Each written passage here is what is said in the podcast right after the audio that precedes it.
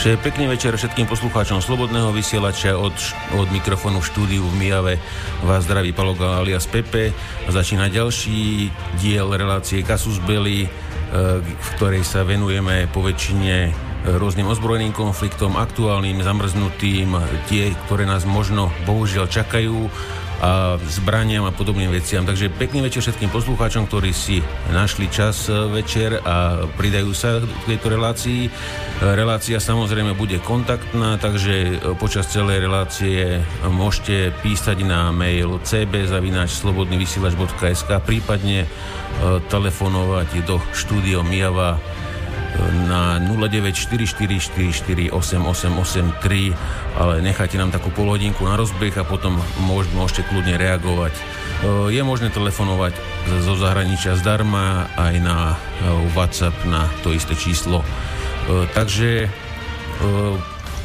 dnes sme mali v pláne teda, že si dáme dve témy, jedna mala byť sankcie, ktorú sme chceli preberať s Marianom Vitkovičom, bohužiaľ teraz z rodinných dôvodov sa nám ospravedlnil, tak uh, dnes nebude s nami, ale teda slúbil, že možno za mesiac uh, by si teda na nás našiel čas a potom by sme to prebrali. Ale určite sa pozrieme teda na tie české a slovenské výberové konania pre armády, hádžu, hádžu sa hore dole miliardy veselo na Slovensku, takisto v Čechách. Takže e, e, na túto tému sa určite pozrieme a dnes so štandardnou zostavou, teda na začiatok e, frontman relácie, vojenský analytik z Českej republiky Martin Koller. Pekný večer, Martin. Dobrý večer všem, ako vždy. Taktiež moji kolegovia Miro Juriš, Spiešťan, bloger, historik. Dobrý večer, prajem. A, a kolega ex-pilot a staviteľ simulátorov Peťo Zábranský. Čauko, Peťo. Dobrý večer všetkým poslucháčom a občanom, nie občanom. Asi tak, díky. Takže chalani, na začiatok minulej relácii som to zaviedol, že by sme si, že by sme si počul, počuli od každého z vás, čo vás zaujalo za posledné dva týždne, čo sme sa nepočuli a čo vás prípadne vytočilo, alebo prehodilo do vývadky a podobne. Určite takých vecí sa udialo veľa, takže e, na začiatku teda by som dal slovo Martinovi e, za posledné dva týždne, čo ťa teda e, čo by si mohol spomenúť? Potešilo, hej. Čo ťa potešilo, áno. No, tak ano, v úvozovkách.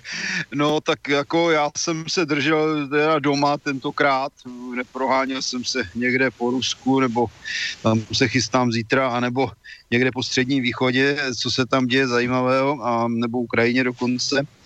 A u nás v Česku je v podstatě takový dosti děsivý, eh, děsivý výsledek eh, voleb za prvé tedy do hm, zastupitelstev města obcí a o něco lépe to dopadlo, co se týče Senátu. Tam v zásadě vítězem voleb do značné míry bylo hnutí, ona je to stejně politická strana, to jsou jenom takové blafy kolem, kterou, ano, kterou vede Andrej Babiš. Problém je v tom, že oni neuspěli teda v Praze, což se ale dalo čekat, ale daleko horší problém vidím v tom, že jako druhá nejúspěšnější strana je Pirátská strana, což je podle mého názoru naprosto špatně, protože strana, která propaguje organizovaný zločin už svým názvem, to je velký problém. Oni navíc pro, or, silně propagují jaksi volnou konzumaci drog, rozbití manželství, pozitivně se staví k té afroislámské migraci do Evropy a podobně. A zajímavé je, že teda když dělali volební programy a chytali lidi na ulicích, tak žádné z těchto svých hlavních témat nevytahli a vytahovali taková ta různá sociální témata, jo, takže oblbovali dokonce i důchodce některé úspěšně. Mm, jako to je, je, je to hrozné, protože mně někdy připadá, že v Česku už lidi vůbec nepoužívají mozek, nevím, jak je to možné. Psal jsem zase tento týden článek, vyšlo to na Nové republice, nevím, jestli to vyšlo na parlamentních listech, tam jsem se nedíval. A tam, tam v podstatě jsem psal, že už ani ty, není třeba ani realizovat nějaké ty kalergio plány na míchání ras, aby se snížila inteligence, protože lidi už jsou tak hloupí, že to není ani třeba, protože jako jestli volí takovéto strany, tak jako co, co vlastně chtějí a proč vůbec k těm volbám chodí, na druhé straně řada lidí k těm volbám nechodí, což je další katastrofa samozřejmě, protože tím pádem umožňují, když se někde vytvoří organizovaná skupina kolem nějaké politické strany, jako jsou třeba zrovna ti Piráti, no tak oni pak lehce získají eh, body tím, že přijdou jenom jejich voliči a ti ostatní na to kašlou. Takže to je, to je velký problém.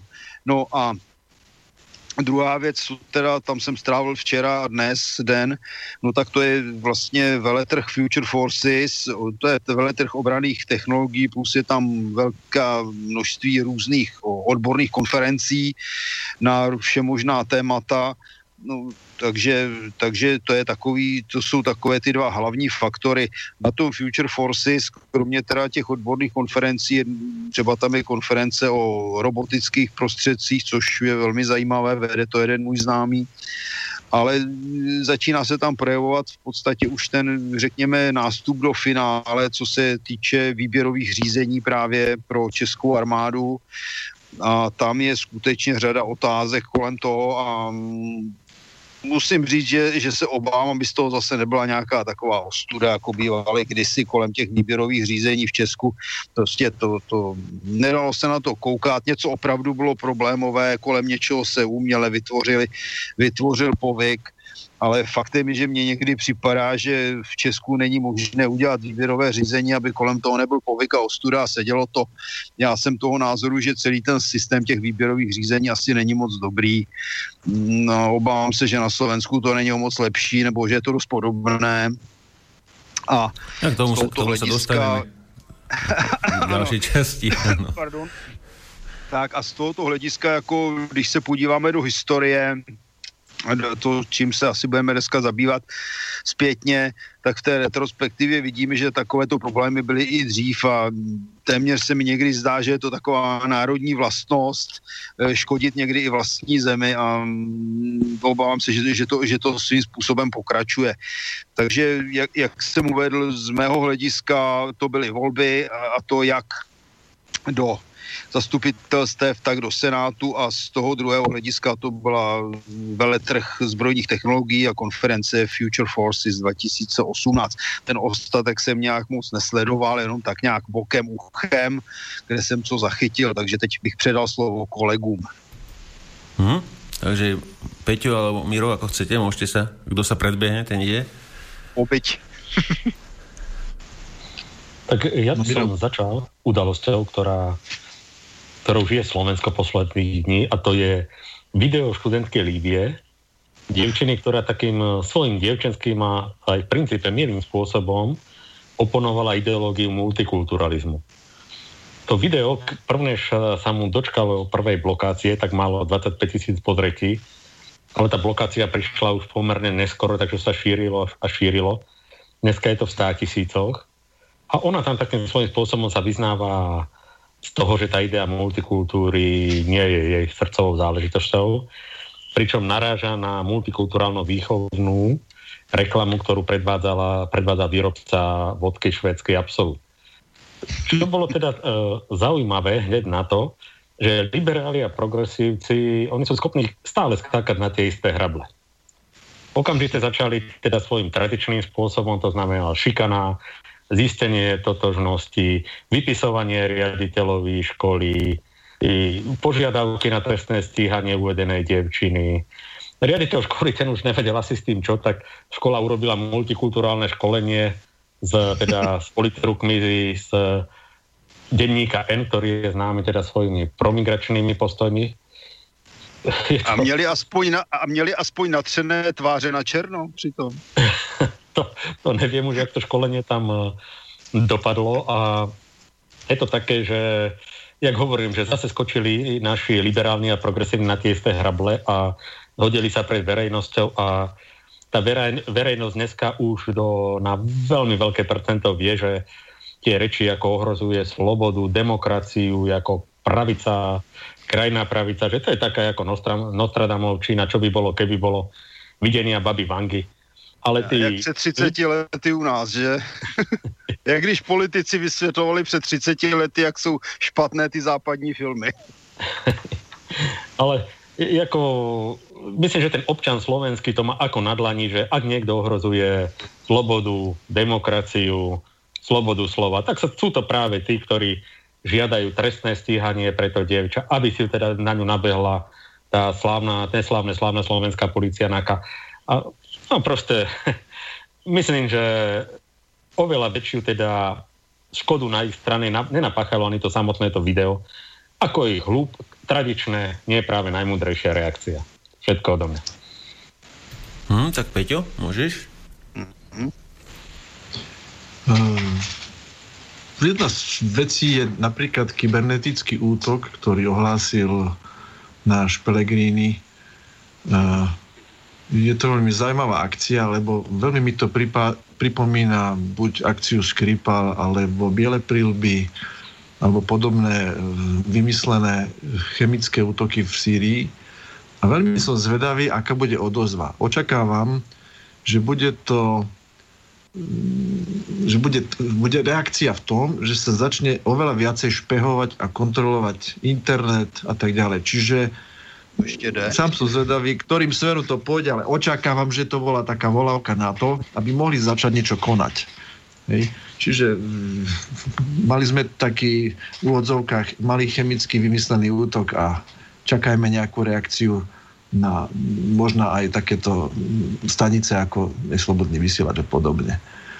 Pretože musíme začať oveľa viac kontrolovať. Je to nadnárodná spoločnosť, ktorá to tu nejakým spôsobom spravila. Čiže takéto zahmlievacie manévre a informácie, ktoré náš Pelegrini vypustil, tak očakávam hm, určite nie pozitívne veci, ktoré sa budú diať. Hm, druhá vec, hm, ktorej asi sa dostaneme, je pád SU-27 na palube zo spriateľených armád Ukrajiny a Spojených štátov. Potom Gajdoš ako správny rektálny speleolog potvrdil veľmi veľkú vernosť NATO aký sme my strašne dôveryhodným partnerom a tak ďalej. Takže aliancia ide správnym smerom, čiže máme sa na čo tešiť skrátka. Svetl, svetlá budúcnosť so Spojenými štátmi aj nikdy inak. No a potom Líviu už, už spomenul Miro, takže k tomu není čo dodať. Je to jedna nádherná vec, ktorá sa udiala. Nevieme, kto to v skutočnosti napísal, ale táto slečna to podala a myslím, že to bol najlepším spôsobom podaná informácia, aby sa to rýchle šíri, šírilo. Keby to nejaký 50-ročný chlap povedal, tak si to asi nikto nevšimne. A veľmi zaujímavé je, jak Miro už spomínal, vidieť tie, tie úplne úbohé reakcie tých farských a podobných strakov. Nie ich veľa, ale použil som tieto mená ako vzory. Vzory takých typov ľudí, no proste nemajú čo na to povedať, tak tie, tie ich články, je to, je to úplná hrôza. Bohužiaľ, mladí sú väčšinou takí zblbnutí, že uvidíme, akým spôsobom to pôjde, alebo akým smerom sa to bude uberať.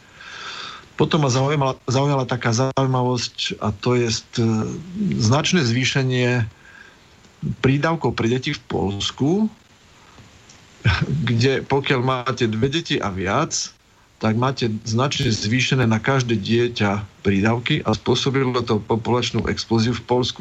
Keď to spočítali ekonómovia, tak zistili, že za tých 18 rokov alebo 24 rokov podľa toho, či to dieťa pôjde na vysokú školu alebo nie, tak zaplatí štát na prídavkoch 10 krát menej ako za jedného migranta. Mm. Tak je to taký malý návod ktorý určite zapadne prachom a túto správu si malo kto všimne z tých, ktorí by si to všimnúť mali. No a potom je pád L39, ku ktorému sa určite dostaneme trošku obširnejšie. Je to taká zaujímavá historka, na ktorú si aj ja spomínam postupne. Mm-hmm. Takže asi tak. Dobre, tak e, keď si ma vyzval, tak ja, ja mám také dve veci. Jedna ma teraz zabavila, druhá ma teda vytočila. Prvá, prvá vec, minister zahraničia Slovenskej republiky Laj, Lajčák bol dvakrát v mainstreame sa vyjadroval na tému globálne pakty. A, a ako je vidno, že je teda diplomat, ale diplomat v tom zmysle, že mlží, mlží a zavádza verejnosť, ktorá sleduje mainstream a prestitútov, pretože on už, už len ten názov tých globálnych paktov, on, oni na konci toho slova je pravidelná migrácia.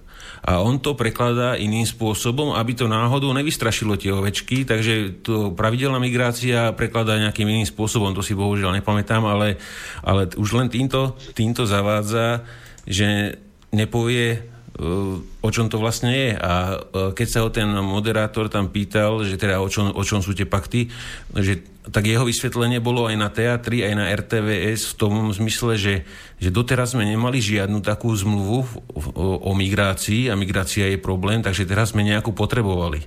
Ale e, takúto, Martin, veľmi dobre vieš, e, aké antinárodné jednotlivých štátov európskych, už teraz keď som povedal jednotlivé štáty, to už to je prúser, lebo my sme, naša, naša vlast je celá EÚ. Hnusný ako, nacionalista. A, áno, áno, áno už mi tu klope na, na bránu. Takže toto ma teda vytočilo, a, ale jeden poslanec z Národnej rady mi slúbil, že bude interpelovať Lajčáka, aby vysvetlil všetky body e, týchto globálnych paktov vie, že sú veľmi výživné a uh, antinárodné, takže uvidíme teda, ako diplomaticky odpovie, už sa na to teším. No a druhá vec, čo ma pobavilo, vybuchol ďalší sklad teda munície e, na Bandaristane alebo na Ukrajine. A teda e, pozeral som to, pozeral som to na Google Maps, e, bolo to pri meste Ichnia, čo je severo, severovýchodne od Kieva, nejakých 100 kilometrov cca a malo to plochu 682 hektárov, len ten sklad, z, z čoho 402 hektárov boli cesty a podobne a ten zbytok e, odhadom 250 boli e, e, hangáre teraz muníciou. Malo tam byť podľa niektorých informácií 88 tón munície, začalo im to horeť o 3.30 ráno a a vybuchovalo to intenzitou e, tri výbuchy za sekundu. Boli tam e, protitankové zbranie, rakety, e, takže sa špekuluje, že z akého dôvodu to teda zhorelo, že či to bola teda len náhoda alebo zanedbaná údržba a podobne, čo je dosť pravdepodobne. Ukrajinská strana jednoznačne hovorí, že to bol klasický Kremel, Putin a Rusko a tieto veci a 8 rokov väzenia teda hrozí tým chlapom, ktorí tam mali zanedbať údržbu. Pri tejto akcii museli, museli evakuovať 10 tisíc ľudí len z okolia. A videl som video, videl som z toho video a to bol teda ohňostroj par excellence a E, tam by som, Martin, možno nadviazal, e, čo tam vyletovali tie rakety, tak e, niektoré mali aj biely fosfor. To tam jednoznačne bolo vidno z toho videa, ako padal. Takže predpokladá, že to tam boli ešte zásoby teda sovietské, staré, ale, lebo viem, že teraz boli tie, biely fosfor bol použitý zase na bombardovanie raky demokratmi a teda oni tvrdili, že to oni, si, po, oni to používajú iba na prisvietenie si boiska, že nie, že by chceli niekoho ako zapáliť alebo podobne. Takže, zadimenie. To, zadimenie, no. Takže to, toto bolo taká úsmevná vec, o nejakí, nejakí mŕtvi neboli hlásení, takže a, asi toľko teraz z tej Ukrajiny. O, a, ono, jak by si chcel, Martin, tomu můžu fosforu. skočit do řeči. Uh-huh. Jestli ti můžu skočit do řeči. Jako výzbrojář pyrotechnika, dlouholetý, dlouholetý zaměstnanec naší hrdiné armády, dnes naštěstí v důchodu. Eh, ono totiž tam eh, u nás, jak známo, také v Česku vybuchl sklad munice. A vlastně se dodnes neví pořádně proč, jo. A ono na té Ukrajině to totiž může být ještě ze dvou důvodů. Nejenom, že je tam takový ten jejich pomajdanovský pořádek, který je ještě horší než ten pořádek, co tam byl předtím, ten předmajdanovsko-zlodějský, no tak eh, ono, ono v podstatě právě, když jsme u té zlodějiny, no tak jako když se někde něco ukrade, tak je nejlíp, když se to zamete, že? A když to vybouchne, tak už se to nikdo nespočítá. To je první věc. E, druhá věc je, že je třeba nakupovat od velkého bratra výzbroj a munici, no a tady je té výzbroj a munice zbytečně moc, no tak se nějaká zlikviduje. Takže to jsou takové dvě teorie, proč náhle vybuchl sklad mimo bojovou zónu, který jinak nebouchal desítky let. Hmm. Takže mohli by sme sa ešte pozrieť teda na nejaké Mám veci. ešte dve veci. Hm? No jasne. Mám, mám ešte dve veci. Došlo, dnešná informácia, došlo k útoku na, v meste Kerč na školu. No, no. Možno ste to zachytili, viac som z toho nestiel zoštudovať, ale došlo tam k nejakému buď výbuchu, alebo skrátka zahynulo tam viac, alebo minimálne 19 obetí v škole. A nitky ukazujú, že to zrejme bolo organizované z Ukrajiny. Ja, som, ja som o tom, Peťo, či, niečo čítal, ja som o tom čítal, tá, tá Ukrajina nie, nie, nie je ešte potvrdená, to samozrejme začali mm-hmm. riešiť aj, že by to mohlo byť, ale e, malo teda na, do, do pieskoviska, alebo teda na detskom ihrisku mali, mala byť nastražená nejaká mína alebo ne, nejaké odpalovacie zariadenie. Malo to zabiť 19, 19 detí to malo zabiť, ale mm-hmm. sú aj verzie, že mal že mal, mal by, mala byť aj nejaká strelba a ten teda útočník sa mal, mal zastreliť, ten, ten mladý chalan, takže uh, neviem, neviem presne, ešte tie ďalšie informácie budú na, na sledujúcich dňoch, takže asi, asi toľko zatiaľ uh, k tejto veci. No, počkaj, máme ja tu... by som mal posluch... ešte... Poč, počkaj, Peťo, sekundičku. Máme tu vynimočne posluch... máme tu poslucháča nejak skorej na linke, takže uh, môžete, nech sa páči. Áno, dobrý večer. Počujete ma? Môžete hovoriť, nech sa páči. Áno, dobrý večer. Uh, začal som počúvať vašu reláciu a uh, chcel by som zareagovať na pána Juriša, alebo ja sa volám Juriš, lebo ne, nerozumiem celkom to prezvisko. Uh, Juriš. Môj, takže sa Juriš. ospravedlňujem sa. Hej. Hm? Viete čo, no, už som zaregistroval dosť veľa dezinformácií o, ohľadom tej študentky a tých stretnutí. Ja som včera chcel si to ísť vypočuť, lebo boli v Spišskej Novesi e, tí darebáci z denníka N, bol tam Havran, bol tam e, Bán a tí ďalší a chcel by som trochu niektoré veci aj upraviť. No, môj názor je, že ten článok buď e, tá študentka nepísala, alebo potom je super inteligentná a asi čakajú skvelá budúcnosť, lebo mala veľmi zaujímavý názor na svoj vek. Ale som volal aj na tú školu, kde chodí a tá riaditeľka, tam to chcem opraviť, E, tam to nebolo takto, že tá škola organizovala alebo také niečo, práve že tá škola sa dištancovala od tej diskusie a nedovolila tam ísť svojim študentom. Toto je prvý, prvá vec, ktorú by som chcel zdôrazniť, že uh, oni z tam tej školy na tú diskusiu vôbec nešli s týmito darebátmi z denníka a potom to stretnutie sa konalo, áno, v kine, ale nahnali tam deti z, z predpokladám z iných škôl, zákon zo základných škôl takže z 9 ročníkov a potom večer sa konalo stretnutie s občanmi mesta a práve tam títo dva vystupovali a práve, že aj kritizovali a odsudzovali, že tá škola to nedovolila. Takže toto je tá prvá vec, čo som chcel zvoriť. A druhá vec je, uh, ich stretnutie, podľa mňa možno chceli viacej, ale dosť boli kritické tam niektoré postoje aj možno iných mestách, takže oni sa zúžili vlastne iba na kritiku uh, Kotlebovcov a, a propagáciu multikulty. Takže toto tam bolo gro ich a práve, že Uh, dovedli tam aj starostu z Písko Hrova a prezentovali tam použitie s Romami a takéto veci takéto dristy. Doslova to bolo také znechutujúce, lebo niekedy nechceli dovoliť ani uh, diskutujúcim sa vyjadriť uh, k tým veciam, ktoré oni prezentovali. Tak len toľko chcem, chcem sa vás opýtať. Povedať. A propagovali som samozrejme, že aký je perfektný život multikulty vo Francúzsku, hej, lebo tam Havran alebo evanického farára. To aj som tam povedal. No a ešte niektorí iné, ale to škoda hovorí, lebo to som bol z toho znechutený. No, uh, počkajte, uh, pán poslucháč, Môžem sa vás niečo opýtať? Počúvam. Halo.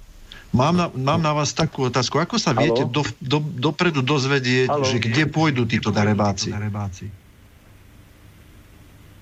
Počujete ma?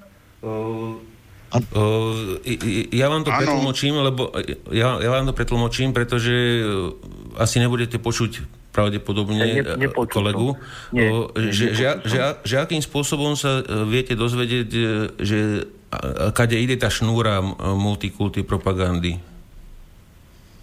Nerozumiem otázky, že ak, ako, aká šnúra multikulty. No, no ja vám hovorím, že oni začali, tú diskus, oni začali tú diskusiu vlastne tým, Ako... to, to, to, to, to dievča ale, uh, okrajovo, ale, ale uh, multikulty oni tam propagovali vlastne. No ale jasné, ale otázka nie, nie. znie, že, že termíny nejaké, kade sa pohybujú po akých mestách, školách, že, či, či je to možné dohľadať keby sme ich chceli napríklad naštíviť na, na, na diskusii. No, ja by som sa napríklad bol zúčastnil, lebo to mám blízko. Tam niekto vystúpil z, z, z, od Kotlebovcov, ale to už bol asi skôr, predpokladám. A spomínal, že boli gelníci, v Gelnici, čo bol, nie, včera bol útorok, takže boli deň predtým tuším v Gelnici a že včera v Píske Novej Si, to bol útorok, končili šnúru po východnom Slovensku, viete, a hovoril aj Martin, spomínam Martin, Gelnicu, a práve, že chválili, akí tam sú občania super a takéto veci, no podľa mňa, viete, to oni tam, a samozrejme, že ona dala Havran tam nadal na aké sú cesty, ako horia na vlaky. No proste všetko populistické, lacné, demagogické vyjadry vystúpenia toho pána, aj hovorím pána. Boli tam samozrejme ešte takí nejakí, no, čo vystupovali v Kešmarku. No proste nahnali tam aj svojich nejakých tých e, priaznicov, aby aj oni sa vyjadrovali týmto veciam. Mm-hmm. Potom tam bolo zopár Čiže nevieme, nevieme skrátka ja získať dopredu informáciu, a kde sa budú hýbať. Tak mi samozrejme, že ani nedovolili v prvej časti. Viete. Mm. A ešte sa pýtali ľudí, že ako chcú bojovať proti extrémizmu. Hej. A ja som dokonca tam načal aj na Kisku, hej, že však aj Kiska sa stretáva s, s predstaviteľmi, bývalým prezidentom Lotiska, ktorý e, podporoval, obhajoval Waffen SS ako tých e, privržencov alebo e, sa stretal Porošenko alebo ďalšími tými pohľavármi z Ukrajiny, tak e, Havran sa vedel to, že predsa prezident, ale aj povinný sa aj či chce, či nechce sú s takýmito ľuďmi. No proste uh-huh. takto alibisticky zahodal tu. A uh-huh. ďalej mi už nedovol by ho hovoriť. Uh-huh. Tak OK. toľko. OK, dobre, dobre, ďakujeme, do počutia. Peťo, ja neviem, ty, si, rád, ty, si, ty, ty, si, si, si, si masochista, vieš, po týchto akciách chodiť? Uh, si, Nie, rád, uh, rád som raz takéto niečo zažiť. To je, to je ťažký zážitok, lebo uh, hovoril práve tento pán, myslím, v inej relácii sa prihlásil a rozprával o tom, a hovoril, že Havran rozprával, že bol a študoval neviem koľko rokov vo Francúzsku na evanielickom líceu a že na tom líceu nemal žiadne problémy. No proste to nebolo islamské líceum, to bolo evangelické liceum a nám nevadí farba pleti, nám vadí napríklad islám. Čiže keď tu príde nejaký buddhista, alebo hinduista, alebo nejaký šintoista, nikomu, nikomu nebude ubližovať, tak aký problém s ním máme? Žiaden. Nemyslím tým hromadnú migráciu, ale normálni ľudia, ktorí prídu a nikomu nebudú ubližovať. My s tým nemáme žiaden problém. Problém máme s ideológiou z islamu, ktorá je ťažkou ideológiou, nedávno som zachytil článok, že uh, kresťanka v Pakistane Aha. sa išla napiť do, do, do studne, kde pili aj e, devčata z e, moslimky, tak moslimky sa stiažovali, že im vlastne znesvetila studňu ako, v ktorom storočí sme, v druhom alebo v treťom. No a teraz sa ich opýtala, že čo teda ten, ten Mohamed vlastne tomu svetu priniesol. Už dodávam, že napríklad zobrať si 8-ročné dievča za manželku a podobne a podrezávať hlavy, kto neprejde na vašu, na vašu vieru. No tak ju okamžite udali a jednoducho jej hrozí trest smrti. Čo proste ako, k tomu není čo dodať. Takže, a mainstream preto... nic. A mainstream, a mainstream nic. nic. Samozrejme, samozrejme, že nič. Takže, takže tak študoval na nejakom evangelickom líciu, takže nech tam bol kdokoľvek, tak boli to evanelici a tí nepredpokladám, že išli niekoho vraždiť alebo robiť problémy alebo špíniť ulice a podobne. Takže hm? Havran no, zase umelo zavádzal, ale nikto to v relácii už potom nestihol zareagovať na to. Ani ja, priznám sa. Ja by som sa chcel teda posluchačovi poďakovať za tieto informácie, tým, že opravil tú informáciu, ktorá sa dostala ku mne a nebola celkom správna. A zároveň by som chcel teda e, odkázať pani riaditeľke, že má naozaj moju úctu a že keď by takýchto riaditeľov škôl bola väčšina. A ideálne by bolo, kebyže všetci. Hm. OK, takže otočme list chalani. Martin, mám tu na teba. Dneska som zachytil článok na Lidovky CZ, ako, to, je, to je mainstream, to je mainstream pravdepodobne, ale, ale prekvapila, tak, tak, ma, prekvapila ma jedna vec, že odvetať zapadlé vojáky, prostiehoští speciálové zneškodnili spolupachatele útoku v Afganistanu. A ešte tam nejaké, nejaké žvásty, ako načelník generálneho štábu Aleš Opata, teda, jak sa vyjadril, že nikto nebude beztrestne zabíjať české vojaky a, a, a podobné tristy. Ale, ale čo ma prekvapilo, že že verejne, verejne dali informáciu, že kto bol na to nasadený presne, teda, že 601. skupina špeciálnych síl generála Moravce z Prostiova a je, je normálne takéto informácie z armády vypúšťať, o, o, ako ja nie som naivný, že by, že by islamisti nemali svojich ľudí medzi politikmi, ktorí sú e, bez problému schopní vytiahnuť mená všetkých e, z tej jednotky a ísť, ísť po ich rodinách aj tu, tu priamo v Európe. Takže je to normálne takéto informácie púšťať, že e, to, On ktorú jednotku... totiž skoro on tam totiž skoro nikdo jiný není v tom Afganistánu. Aha. Takže a kromě toho ti vojáci většinou aspoň na základnách mají označení a baví se mezi sebou, takže ono to stejně vyleze ale jinak oni poměrně dodržují nějaké takovéto krytí konkrétních osob a fotografie s eh, elektronicky rozestřeným obličejem a tak dále.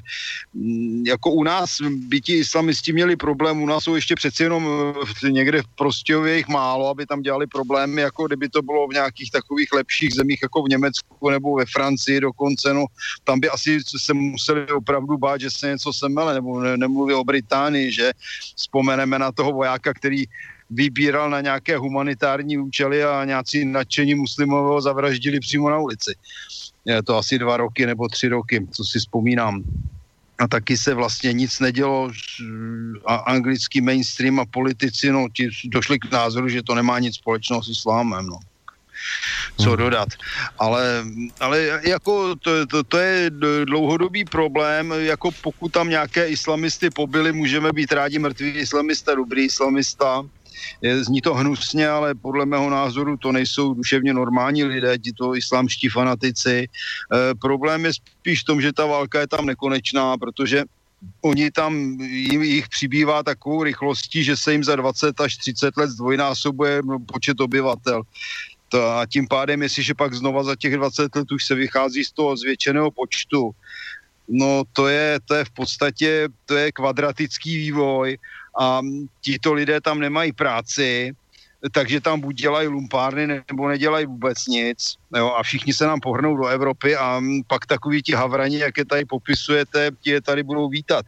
Já jsem mluvil s člověkem, který mi popisoval, když začala ta migrace do Německa, tak říkal, že to bylo neuvěřitelné, že přijeli vlaky s těmi migranty, takzvanými uprchlíky a oni je tam vítali, jak kdyby to bylo vítězné olympijské družstvo, jo. Takže prostě oni tam měli připravený catering a pití a oblečení a podepisovali zdravotní pojištění, do kterého nedali ani marku, teda pardon, ani euro, jo a e, já nevím, co dost a pak tam zachytili prostě názor nějakého toho Černocha, který někde psal nějakému kamarádovi, já už mám čtyři deky a co s nimi mám dělat, jo. No tak jako když je tam uvítají jako přeborníky, kteří vyhráli olympiádu, tak se nemůžeme divit, že se podle toho chovají a opravdu Němcům se co si nepodařilo. A z tohoto hlediska já vidím, že ten problém těch misí je prostě neřešitelný. Ono je to sice krásné, že ti vojáci naši tam bojují a že tam i vítězí místama nebo je taky pobíjí, ale není vidět žádný pozitivní výsledek. Já bych řekl, že v těch zemích je to daleko horší a v Afganistánu obzvlášť, kde neustále roste produkce drog a kam ty drogy jdou, samozřejmě z převážné části do Evropy.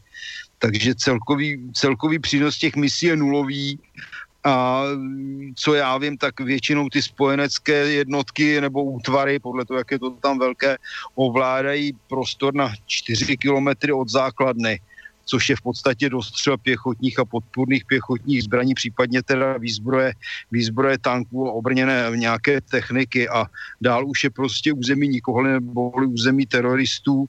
Mm, kolikrát mají problém, aby vůbec ty mm, zásobovací konvoje dojeli když Obama začal stahovat americkou armádu z Afganistánu takzvaně, no tak tam docházelo k situacím, že oni v podstatě už je zásobovali jedně ze vzduchu jak do Stalingradu, protože oni už vůbec nebyli schopni prorazit cesty mezi těmi základnami a nakonec, což už se dneska taky ví, tak americká vláda, armáda upláceli talibánce, aby vůbec nechali z těch základen odejít. To, je, to, to není válka, to je nesmysl, tam je třeba odsud odejít a oslavovat toto. Prostě já jsem toho názoru, že válka se vede pro vítězství. Jako vést mhm. válku pro porážku a rozházené peníze je nesmysl. Nakonec generál hmm. MacArthur to říkal naprosto jasně. Ten říkal, vítězství ničím nenahradíš a vzpomínám si, jsem četl jeho životopis, že první slovo, kterého naučila jeho matka, bylo slovo vlast. Dneska by to byl zločinec pomalu, že má nějakou vlast, že není multikulturní.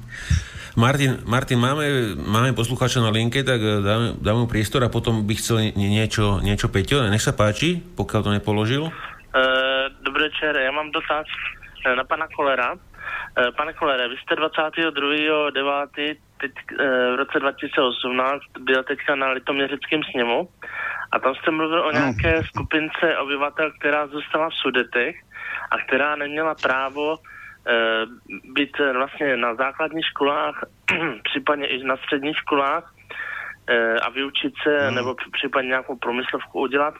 A by mě zajímalo, o jaké skupince obyvatel mluvíte. Jestli mluvíte o české... No to eh, nebyla skupinka, lidech, to byly o lidech, nebo obyvatel. o jakých lidech vlastně mluvíte. Vůbec mi to z té konference nebylo jasné. Díky zatím na, na Aha, to je jednoduché. Po takhle, eh, po mnichovském diktátu došlo k odtržení vlastně oddělení sud, takzvaných sudet, což je nesmysl, protože sudety byla jenom jedna část té, toho prostoru, který si nárokovali Němci. Mm, já jsem osobně toho názoru, že kdyby jim to prezident Masaryk dal v roce 1918 část toho území, tak byl pokoj. A bohužel se to nestalo a nebylo vytvořeno ani kantonální zřízení, což nakonec by byly, jak známo, po, jako uvítali Slováci, aby byla okamžitě plná rovnoprávnost podle Pittsburghských dohod, že tak to se bohužel nezrealizovalo a výsledek se dostavil. No a lidé, o kterých mluvím, to nebyla malá skupinka, to byli vlastně Češi, e, protože Židi teda utekli, anebo je tam hned nadspali do koncentráků. E, takže to byli vesměs Češi, kteří tam zůstali v tom, v, té, v tom prostoru Sudet a neodešli že část obyvatel odešla, odešli teda hlavně státní zaměstnanci všeho druhu, od vojáků až po poštovní úředníky a železničáře. A hodně lidí tam zůstalo a to byly statisíce lidí. A e, Německo se k ním zachovalo teda tak, že vlastně pokud si nepodali žádost o německé občanství, a ponechali si české občanství, tak skutečně tam byly zrušeny vlastně všechny kulturní možnosti, včetně pomalu byly zrušeny základní školy české a nakonec vznikly problém s tím, aby ty děti chodili studovat do vnitrozemí, teda do ještě českého území, než se z toho stal protektorát Čechy a Morava. A tím pádem eh, skutečně bylo, eh, oni neměli možnost se ani vyučit, pokud tedy chtěli zůstat skutečně Čechy, protože pro Němce z nich stali nevítaní cizinci a v podstatě přesunuli do role levných pracovních sil, jak to vidíme dneska teda v Česku ty německé montovny. Že, takže to je jenom moderní provedení to, tohoto. A pak byla druhá skupina, což byli vlastně obyvatelé ve Slesku, což je vlastně prostor nad Opavou a Ostravou. A tito lidé se stali někdy, mnozí občany říše, aniž by o to požádali, protože tam bylo těch možností několik a museli potom nastoupit do Wehrmachtu, případně tedy do Luftwaffe a podobně. A je zajímavé, že oni po válce, se, když se to projednávalo, že pro, po válce se prokazovala u těchto lidí vlastně národní spolehlivost, tak oni nebyli vlastně ti slezáci potrestáni, protože se zjistilo, že oni je zařadili bez jejich žádosti a pardon, a bez eh, toho, že by nějak vyloženě kolaborovali a že tím, že sloužili v té německé armádě, ať už v té nebo oné části, takže vlastně oni tam se nepřihlásili dobrovolně a tudíž jim nebyly odňaty, teda nebylo odňato české občanství a nebyly nějakým způsobem pro následování. Takže tady vznikly vlastně dvě kategorie těch obyvatel. Jedna teda byli ti lidé, kteří byli postiženi a pak byla ta část těch v tom Slesku, kde oni z nich vytvořili jakousi sleskou národnost, takovou jakoby slesko-německou. Jo, a tím pádem je přesunuli a oni, z nich se stali vlastně nedobrovolně dobrovolně Němci a museli sloužit ve Wehrmachtu. Bylo jich tam asi 12 tisíc, což zase není tak málo, když vyjdeme z toho, jak je ta, Sleská oblast, že to nebylo celé Slesko, to samozřejmě byla jenom část Sleska, část pak dostali Poláci a tak dále. A ku podivu vlastně až na naprosté výjimky nikdo z nich nebyl trestán. Takže postiženi byli skutečně civilní obyvatelé v těch takzvaných sudetech, kromě nebo s výjimkou e, části Slezska, ale v těch ostatních skutečně se z nich stali lidé druhé kategorie, oni jim dokonce zakazovali vykonávat živnosti a tak dále. Jo, takže to byl velký problém. Hmm. Takže eh, Peťo, Peťo mal nejakú ešte reakciu, aj preskočíme na, určite naspäť. Našiel som, našiel som, a možno mi Miro pomôže, na Slovensku Danko zaviedol definíciu kde sa Židia po prijatí zákona, ak sa príjme, a Izrael stanú prakticky nekritizovateľnými, pretože akákoľvek ich kritika bude vnímaná ako prejav antisemitizmu a bude za ňu hroziť väzenie. A Kotlebovci v podstate zobrali kompletne obsah toho návrhu zákona a namiesto Izrael alebo Židia tam do, dosadili Slováci. To znamená, navrhli zákon antislovenský a je to, keď to človek číta, tak je to nádherná vec, samozrejme, ktorá sa nedá prijať, kde všetko je antislovenské, keď niekto vo verejných médiách, v školách a tak ďalej No, aby, aby, som ťa, aby, aby, som ťa, aby, som ťa, aby som ťa opravil, no. ako to je e, zákon proti antislovakizmu, lebo uh, niektorí títo, tuto, oni si hovoria, že osobnosti, tak uh, oni sa vyjadrujú o Slovensku ako, ako s prepačením ohovne a nič sa nedeje. No. Môžeš, tak môžeš to máme v Česku Sloven... taky takovéto osobnosti. Ano, sprostota, sprostota je teď vyloženě moderní. To nemám, co bych dodal. No a potom Vidím, že máme podobné tomu, problémy s osobnostmi. Drobnosť k tomu je to, že vlastne treba si pozrieť, a toto je veľmi zaujímavé, keď má človek chvíľu času, pozrieť, ako hlasujú naši tzv. zástupcovia ľudu, čiže v slovenskej zrade. Takže okrem Kotlebovcov, ktorí všetci boli za, niekoľko skutočne osobností v tomto prípade naozaj by som povedal súhlas, súhlasili s tým. Napríklad z klubu Olano, nie z klubu Olano, ale z Mostu Híd, alebo kto je nezaradený, e, Žolt Šimon hlasoval za napríklad. A pár ľudí naozaj dokázalo sa postaviť a povedať za. Časť z Babelo ušla a, ne, a mhm. veľká časť z Babelo ušla a vôbec nehlasovala. Hej, a samozrejme naši slnečkári boli proti a je to zaujímavé si to pozrieť. Hlavne hlasovanie takej slovenskej nenárodnej strany napríklad. Hej, kde boli proti, proti, proti, časť zdrhla, a to je asi taký Vieš, vieš zo, zo, zo sme rodina, jeden tiež, teda, zo sme rodina tiež jeden bol, jeden bol, ale ne, ne, nespomenem si to meno. Ale to není podstatné, no. Ostatní sa preventívne zdržali hlasovania, lebo nemajú názor na to, že... Áno, áno, áno. Že, že, Čo, bol za. Takže... Je to, neviem, či Miro...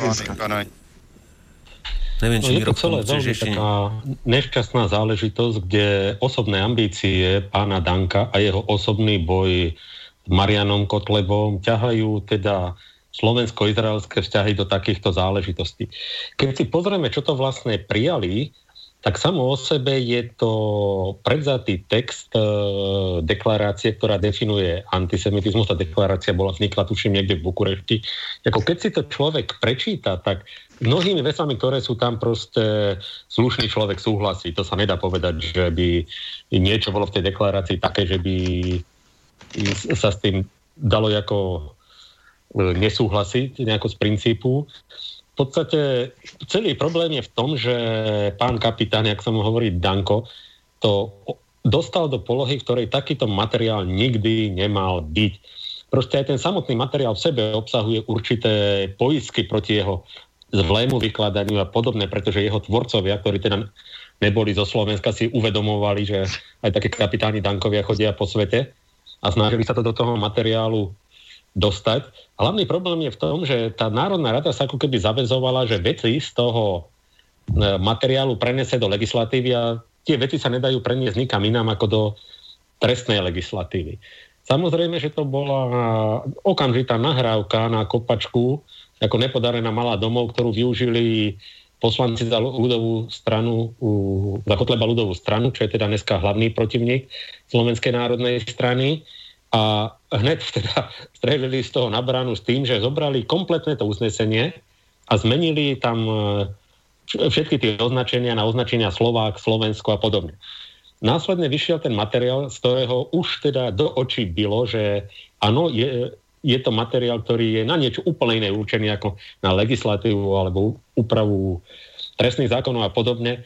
A Národná rada teraz sa dostala do situácie, že jeden materiál chce prijať a druhý materiál tam už to ako si prijať nechce, lebo tam už to neskutočne trčí do sveta, že týmto, že toto celé bol chybný krok.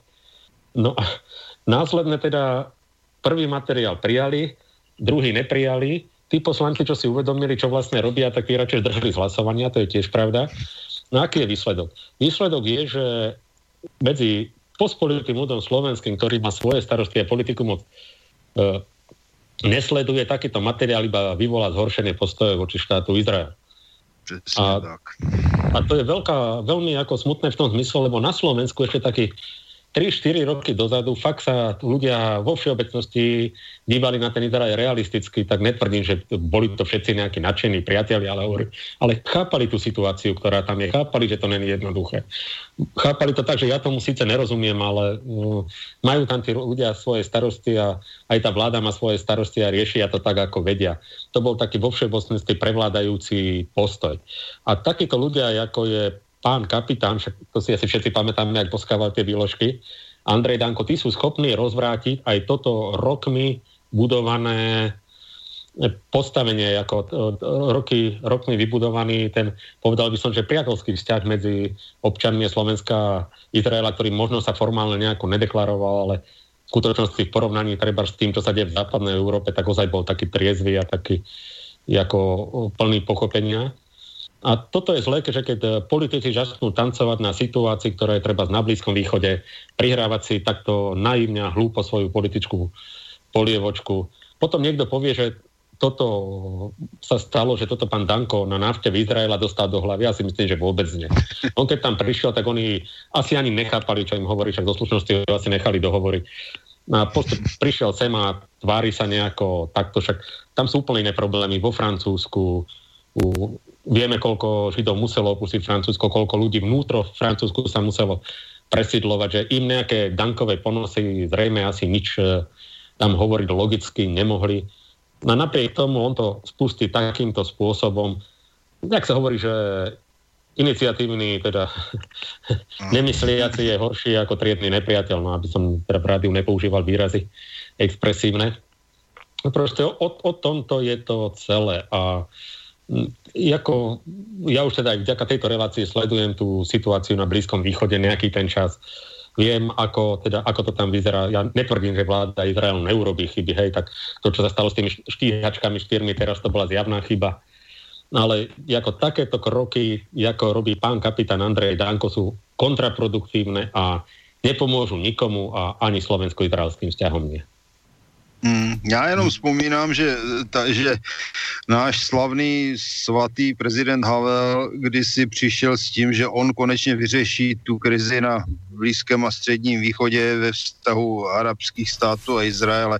Podle mého názoru tam do toho je nejlépe, když žádný cizinec nepchá nos, protože tomu většinou nerozumí. Já jsem byl v Izraeli opakovaně a ono to není vůbec jednoduché. Není pravda, že všichni Izraelci jsou nějací nenávistní vůči Arabům, to je blbost, jo, že Arabů tam žije poměrně hodně, přes milion, pokud si vzpomínám, asi milion dvěstě tisíc, to je první věc. A já jsem se tam setkal dokonce s Iráncem, který říkal, že je rád, že v Izraeli dělal tam taxikáře a prohlásil prostě, že, že, že, že ta iránská vláda, že to jsou naprostí blázni a že rád, že je pryč. Jo, a k, podle mého názoru problém je v tom, že v současné době se do těch vztahů začíná pchát nos Izrael, teda pardon, Evropská unie, s těmi různými euromarxistickými fanatiky a berou na to taková ta velmi primitivní a jednoduchá měřítka, protože ta situace je tam nesmírně složitá ve vztahu Izraele a těch ostatních zemí kolem. A jakmile do toho začne někdo ideologicky zasahovat, tak může vyvolat přesný opak toho rádoby mírnotvor, mírotvorného procesu, protože nakonec podpoří ty nejhorší teroristy, jak to vidíme dneska v Sýrii, kde teda už většinou prohráli. A to, to, to není dobré. Já jsem tam mluvil opakovaně s lidmi, kteří tam třeba utekli. Zrovna jsem tam mluvil s lidmi, kteří utekli z Bratislavy Eh, před nacismem. No a jeden z, eh, ten pán byl námořní kapitán, ta paní už si nespomínám, co dělala, ta dělala někde nějakou úřednici, no a oni říkali, my nemáme problém jako s Araby, my máme problém jenom s těmi fanatiky a my se jich bojíme a všechny ty arabské státy jsou nepřátelské, oni tvrdí, že prostě náš stát neexistuje a nám nezbývá nic jiného, než se bránit. A takže tam ta hlediska jsou velmi složitá, eh, každá strana má svoji pravdu a problém je v tom, že čím více do toho míchají ti druzí z okolí a neuznávají se výsledky faktického a realistického vývoje, tak to nefunguje.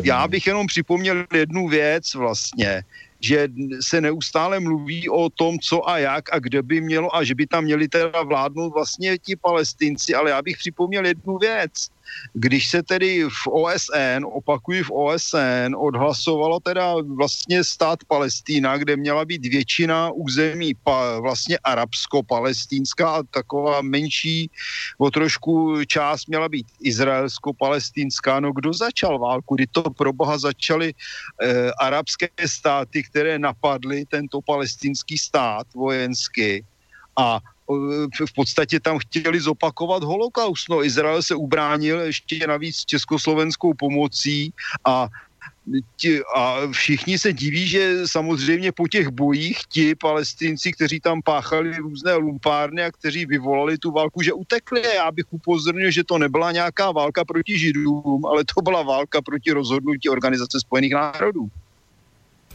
No, aby, sme, aby som, možno, možno by som tomu niečo dodal,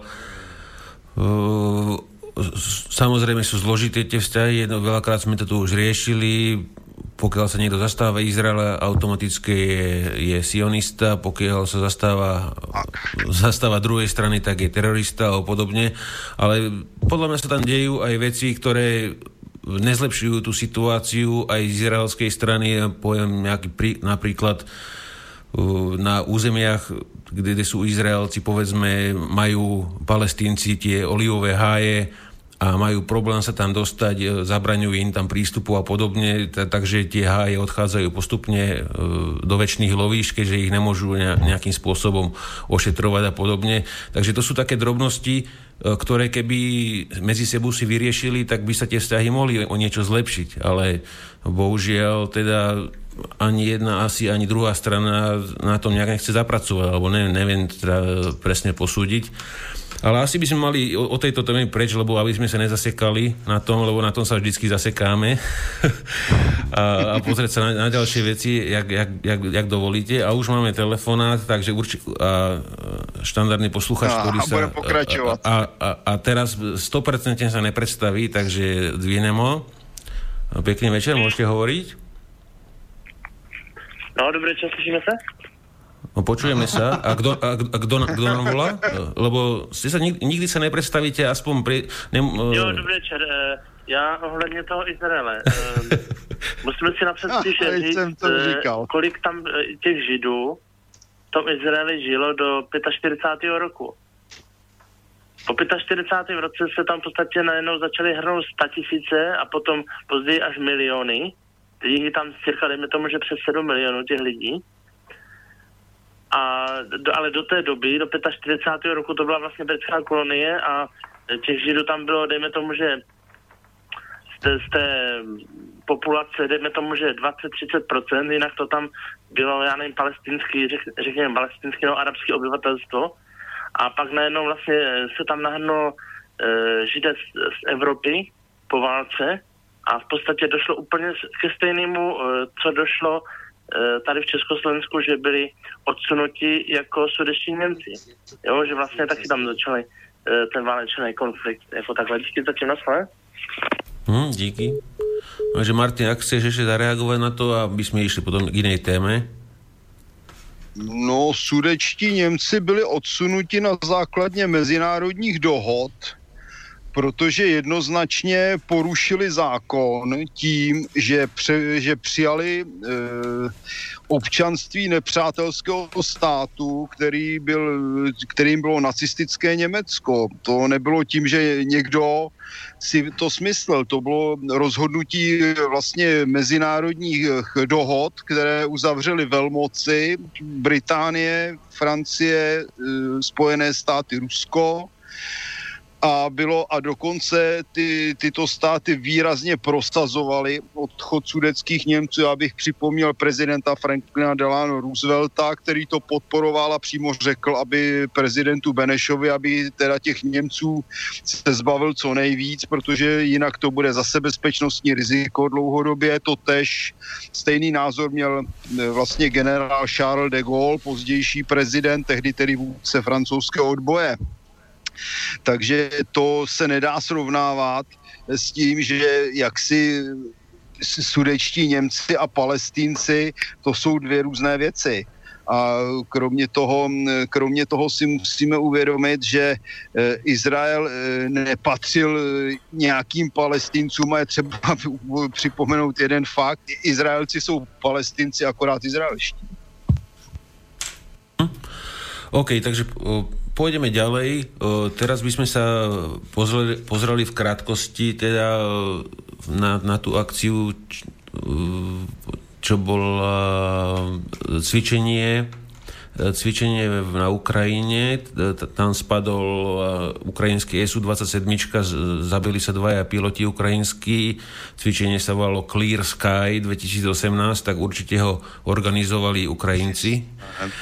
A zomrel teda ešte nejaký americký e, e, servismen, ťažko povedať, e, bližšie informácie nemám pri tejto veci. No a, a ďalšia informácia, ktorá sa, ktorá nie je overená teda nejakou, nejakou agentúrou, ale teda, že, že vraj podľa, podľa týchto informácií od ukrajinských vojakov e, mala, mala byť vyslaná na Ukrajinu delegácia z Izraela, keď sme ho spomínali, e, ktorá sa mala zúčastňovať toho cvičenia, e, aby teda okúkali, akým spôsobom fungujú tie S-300, ktoré sú momentálne v Sýrii, že či teda akým spôsobom detekujú tie lietadla a podobne. A podobné veci túto predvádzali na Slovensku pred pol rokom ani nie.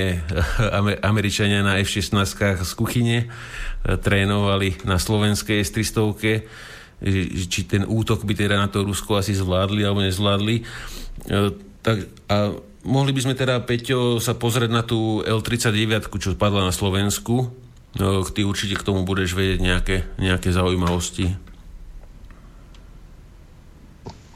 Pad L-39 Eh, podobnú, podobnú nehodu, nazvime to nehodu alebo haváriu, si pamätám ešte za svojich čias eh, inštruktorovania na L39, kde ráno vždycky pred štandardným lietaním sa robil zálet počasia a e, leteli na zálet počasia a pri pristáti sa im stala podobná záležitosť. Zrazu im začal horeť pri pristáti motor, snažili sa ten, to lietadlo dotiahnuť bez katapultáže na prach dráhy, čo sa im skoro podarilo. E, tým lietadlom padli do predpolia v Košiciach. E, bolo to tvrdé pristátie a môj kolega mal potom zdravotné problémy a musel sa lietania vzdať, pretože došlo k poškodeniu medzi chrbtových, medzi, medzistavcových platničiek, ale už si presne nepomínam. Skrátka, došlo k požiaru lietadla. Lietadlo bolo na zemi, čiže relatívne sa dalo kontrolovať, čo sa asi stalo. E, všetky L-39 e, ostali na zemi. To znamená vtedy, keď dôjde na nejakom konkrétnom type lietadla k havárii alebo technickej závade alebo nevysvetliteľnej situácii, čo sa stalo, pokiaľ to nezapričnil pilot priamo, tak e, ten typ lietadla nesmie lietať, až pokiaľ sa neurobi určitý druh vyšetrovania, čo sa stalo a tak ďalej.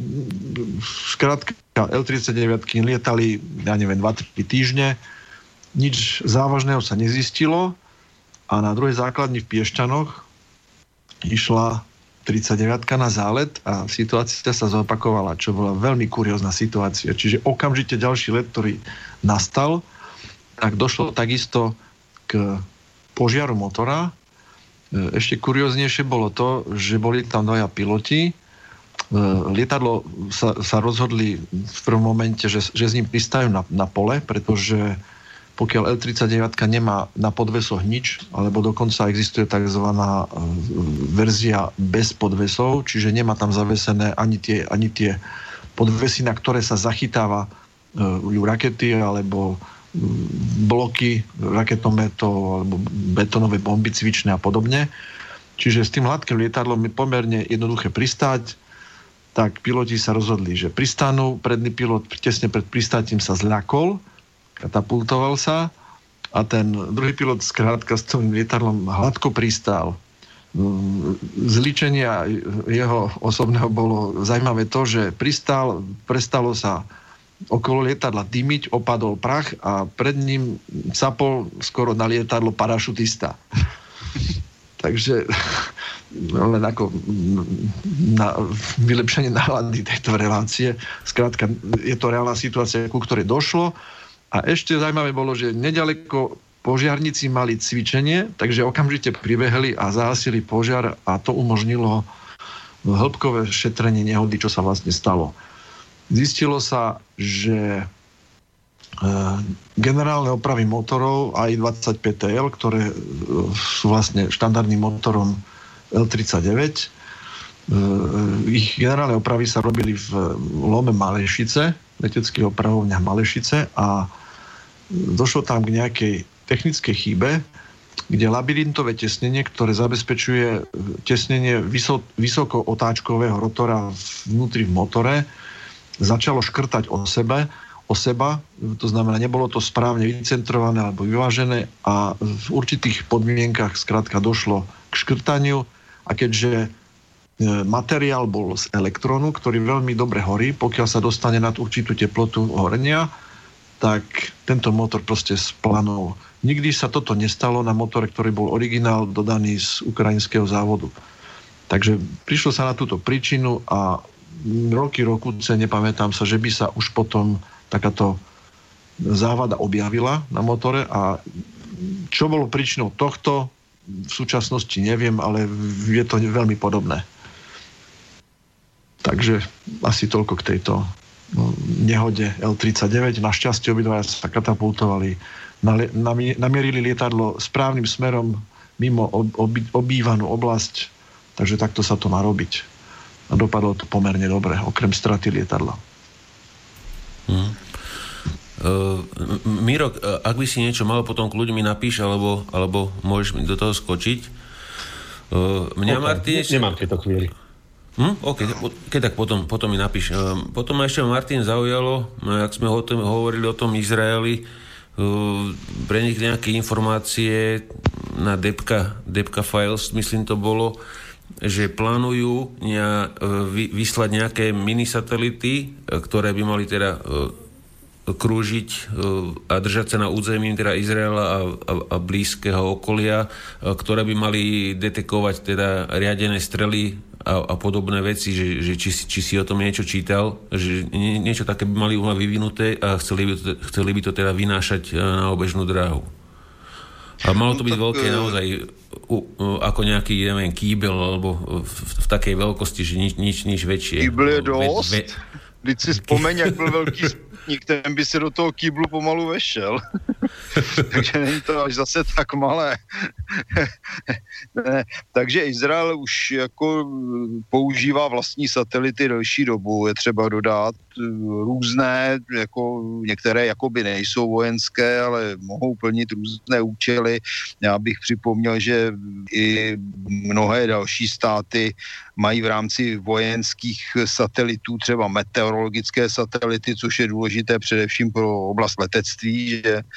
Takže do, pro, já bych řekl, že ono velikost toho satelitu je daná tím, že Izraelci nemají nějaké obr velké rakety, které by to mohly vytáhnout, takže dělají takové satelity, které ta, ty rakety dostanou nahoru. Ono je to v podstatě nějaké takové to přerostlé, přerostlé Jericho pravené, více stupňové a díky tomu vlastně se dostali nahoru a když se podíváme na dnešní mikroelektroniku, co dokáže, no tak oni v podstatě to tam dokáže ten úkol plnit nějaká krabička velká, já nevím, jako 4-5 krabiček cigareta k tomu senzory. Důležité, aby to mělo energii, takže to má solární panely pravděpodobně, pokud je to na dlouhodobější činnost, pokud to letá krátkodobě, tak to může mít chemické články. To zase takovou, takové detailní znalosti těch jejich satelitů samozřejmě nemáme. No a to, že ty satelity mohou snímat mimo jiné, předpokládám i tedy různé typy řízených střel, no to je samozřejmě ideální, to zase mají i mnozí jiní, protože nejlepší způsob sledování vlastně jakéhokoliv pohybu na zemi a nad zemí je z hora. No tam jako zvlášť řízené střely, že jo, to je pro ně úplně ideální, protože na rozdíl od pozemních pozorovatelů, které mohou tu řízenou střelu přehlédnout díky tomu, že je třeba za kopcem nebo za lesem a musíme brát taky v úvahu zakřivení země koule, když se střílí nebo pozoruje zase proti tomu na větší vzdálenost, no tak ten satelit vidí stále a kromě toho si vidí poměrně přesně i z hlediska tvaru dráhy letu a díky tomu se dá ještě i leco z dovy počítat a z toho odvodit zase nějaké parametry toho systému.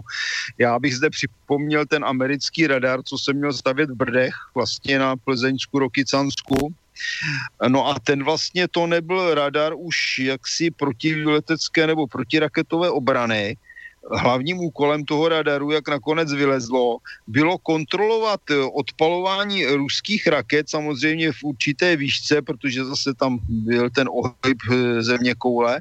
No a podle nich oni vycházeli z představy, že budou vypočítávat parametry těch raket, aby získali pravděpodobné dráhy letu a schopnosti těch raket eh, z hlediska jejich ničení vlastně americkými systémy Patriot a podobně.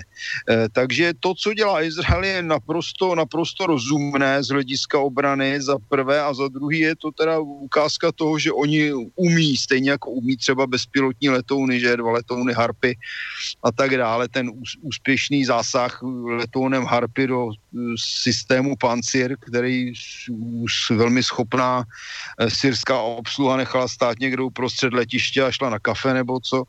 No takže nelze se divit a tím pádem, tím pádem, jak jsem už uvedl, eh, satelit velikostí kýblů, hm, to zase už není tak malé, ten toho dokáže docela dost. Hmm. A máme sa tu ďalšiu vec, čo ma zaujala. Uh, ako hovorí slovenský pseudopolitik Mirko Beblavý, to je ten, to je ten, bezgulý, že tá, tá naša vlast Európska únia zase, zase, zase ťahá za kratší koniec. Uh, čo som sa dočítal, tak uh, Rusi už začínajú budovať vojenskú prítomnosť aj v Líbii, lebo tam majú záujmy s ropou a s plynom a podobne.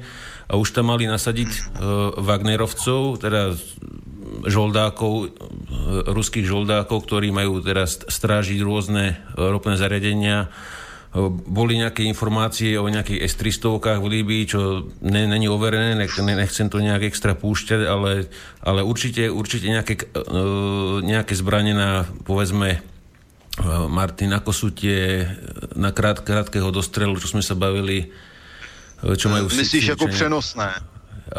Nie prenosné, ale aj e, kolesové, e, čo sú tie také teraz... No to je třeba zrovna ten Pancir, že jo, ten je Pancir, moderní, no, to je auto takže, vlastne, no. Takže no, by som povedal, že také, také niečo menšie by tam ešte mohli mať, ale nemyslím si, že by bolo už, už tá S-300 tam navezená, ale keď tam majú záujmy, určite si ich budú chrániť a Európska únia, hlavne teda v anglických novinách, v bulvári to bolo vykreslované ako nárazníkové pásmo Ruska, už sa presunulo do Severnej Afriky a podobne do Sahelu všade, že už sú všade, tam to troška prežívali. Jak by si k tomu niečo chcel dodať?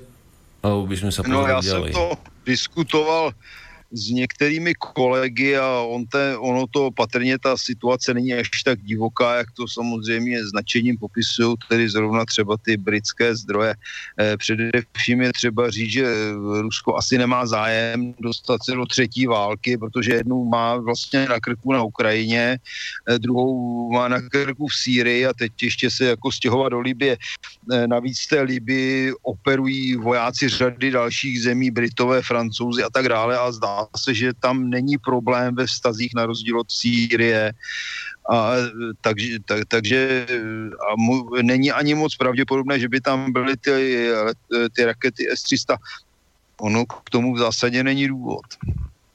Hmm. Tam žádná letectva moc neoperují to je něco semotamo, že by se tam kvůli tomu začaly vozit zrovna tyhle velké raketové systémy. Otázka zní proč. No, hmm. Já jsem toho názoru, aspoň na základě zase odborníků, s kterými jsem mluvil, že to, co se tam, co se šíří mainstreamem, že je to poněkud nafouknuté, že ta situace není zdaleka tak divoká a popravdě řečeno, ono vlastně v té líby se dokážou Rusové a na to do aspoň minimálně částečně shodnout, protože ani, ani jeden z nich nechce, aby se z toho stal stát, ze kterého půlka obyvatelstva zdrhne do Evropy.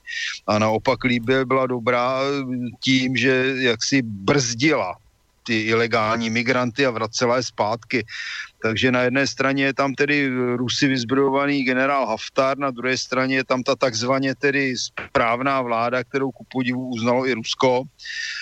A, ale domnívám se, že v Líbii tam bude spíš opravdu možné se dokonce dohodnout i na boji proti teroristům. Musíme si připomenout, že většina výzbroje libijské armády po tom, co jak si Evropská unie za pomoci Spojených států idiotsky Libii rozvrátila, podporou různých eh, hrdinů a teroristů, no tak dneska spíš mají zájem, aby se to tam dalo do pořádku, protože za prvé tam jsou zdroje ropy, za druhý Libie může tvrdit, vytvářet hráz proti těm migrantům, kteří přicházejí ze, eh, přes Saharu k ním nahoru, teda pardon, přes poušť k ním nahoru. A e, za třetí tam není pravděpodobně zámysl Ruska, aby se tam nějak trvale a ve větším rozsahu usadili. To není nikde prokázáno, tím se straší, ale řekl bych, že Syrie je pro Rusy daleko zajímavější než Líby a oni také nemají nekonečné možnosti vést x válek, to je, to je nesmysl. Takže tam bych řekl skutečně počkejme na lepší informace za druhé a, a za druhé teda neposuzujme zbytečně, zbytečně řekl bych přehnaně, snažme se získat e, nějaké ty informace, které jsou, řekněme, složené z více druhů, až z toho se něco vyanalizuje a potom tu Libii řešme, protože těch informací je v zásadě málo. Mm. Uh ma ešte zaujímavá jedna vec, ja som odoberám také videá, ktoré majú e, jemenský huty, majú taký kanál na YouTube a vydávajú tam videá z tých rôznych bojov a, a úspechov so, so saudskými žoldniermi. No a naposledy tam bolo jedno celkom úsmevné, e, trafi, trafili protitankovou strelu americký Abrams z nejakej vzdialenosti a teda podarilo sa im ho trafiť medzi väžu a, a podvozok Šup. No ale, ale nevybuchol, ale nejakým spôsobom sa donútra, vnútri začalo horeť e, sedanka a tí, títo teda hrdinní bojovníci saudskej armády teda vyskákali z toho a utek, utekali preč a potom ich postrelali kalašníkovami, tých, tých dvoch, ktorí boli v posádke. No a, likvidácia, teda likvidáciu Abramsu spočívala v tom, uh, do, tí Houthis do, došli k tomu tanku a, a vlastne pozreli kamerou donútra, tam horela len tá sedanka, tank naštartovaný, ten, tá turbína turbína vrtulníková tá valila v kuse, akože tank plne pojazdný, takže bez problému ako korisť, e, akože úžasná. 7 e, miliónov dolárov, myslím, stojí, alebo ten jeden kus. No a, a likvidácia spočívala v tom, že E, donútra nahádzali kartóny a nejak, nejaké dreva a zapálili vnútro ako, a potom tam e, vykríkali tie heslá, čo majú, vieš, ako, ako zlikvidovali Ebrems, ale pritom on, on horel ako vnútri obrovský a ten motor stále išiel, ako to bolo neskutočné. Otázka znie, znie v tom, že, že prečo není, pre, pre nich není zaujímavý taký, takáto, takáto korisť. Ja by som, keby som si odpovedal sám, tak asi v tom teréne nemá význam s, taký, s takým veľkým kvichtom sa niekam ťahať, lebo oni tam asi došli len v tých šlapkách, v kraťasoch a s kalašníkovom na tričku a to bolo všetko. Takže asi, asi, asi som si možno aj odpovedal. No, tady jde o to, že oni to asi nikdo z nich neumí řídit. Bůh ví, jestli většina z nich vůbec něco umí řídit, kromě nějakého kravského spřežení. to, je, to je první věc.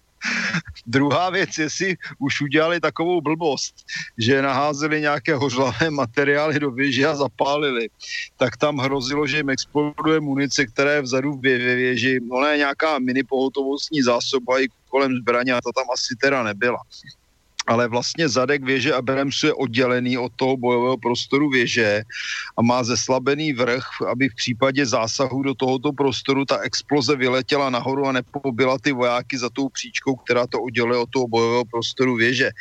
Ale nicméně, pokud se to dostatečně ohřeje, musíme si připomenout, že vlastně ta munice má, je polospalitelná, takže má vlastně jenom obroučku a ten zbytek je lisovaný ze střelného prachu, a ten, to se dá zapálit poměrně rychle a jednoduše no tak ta hoří. Takže pokud zapálí ten vnitřní prostor, je otázka jenom času, jestli ten oheň eh, bude dost silný, aby se dostal přes tu přepážku, která moc silná není, mezi tou bojovým prostorem a tou zadní částí věže s municí.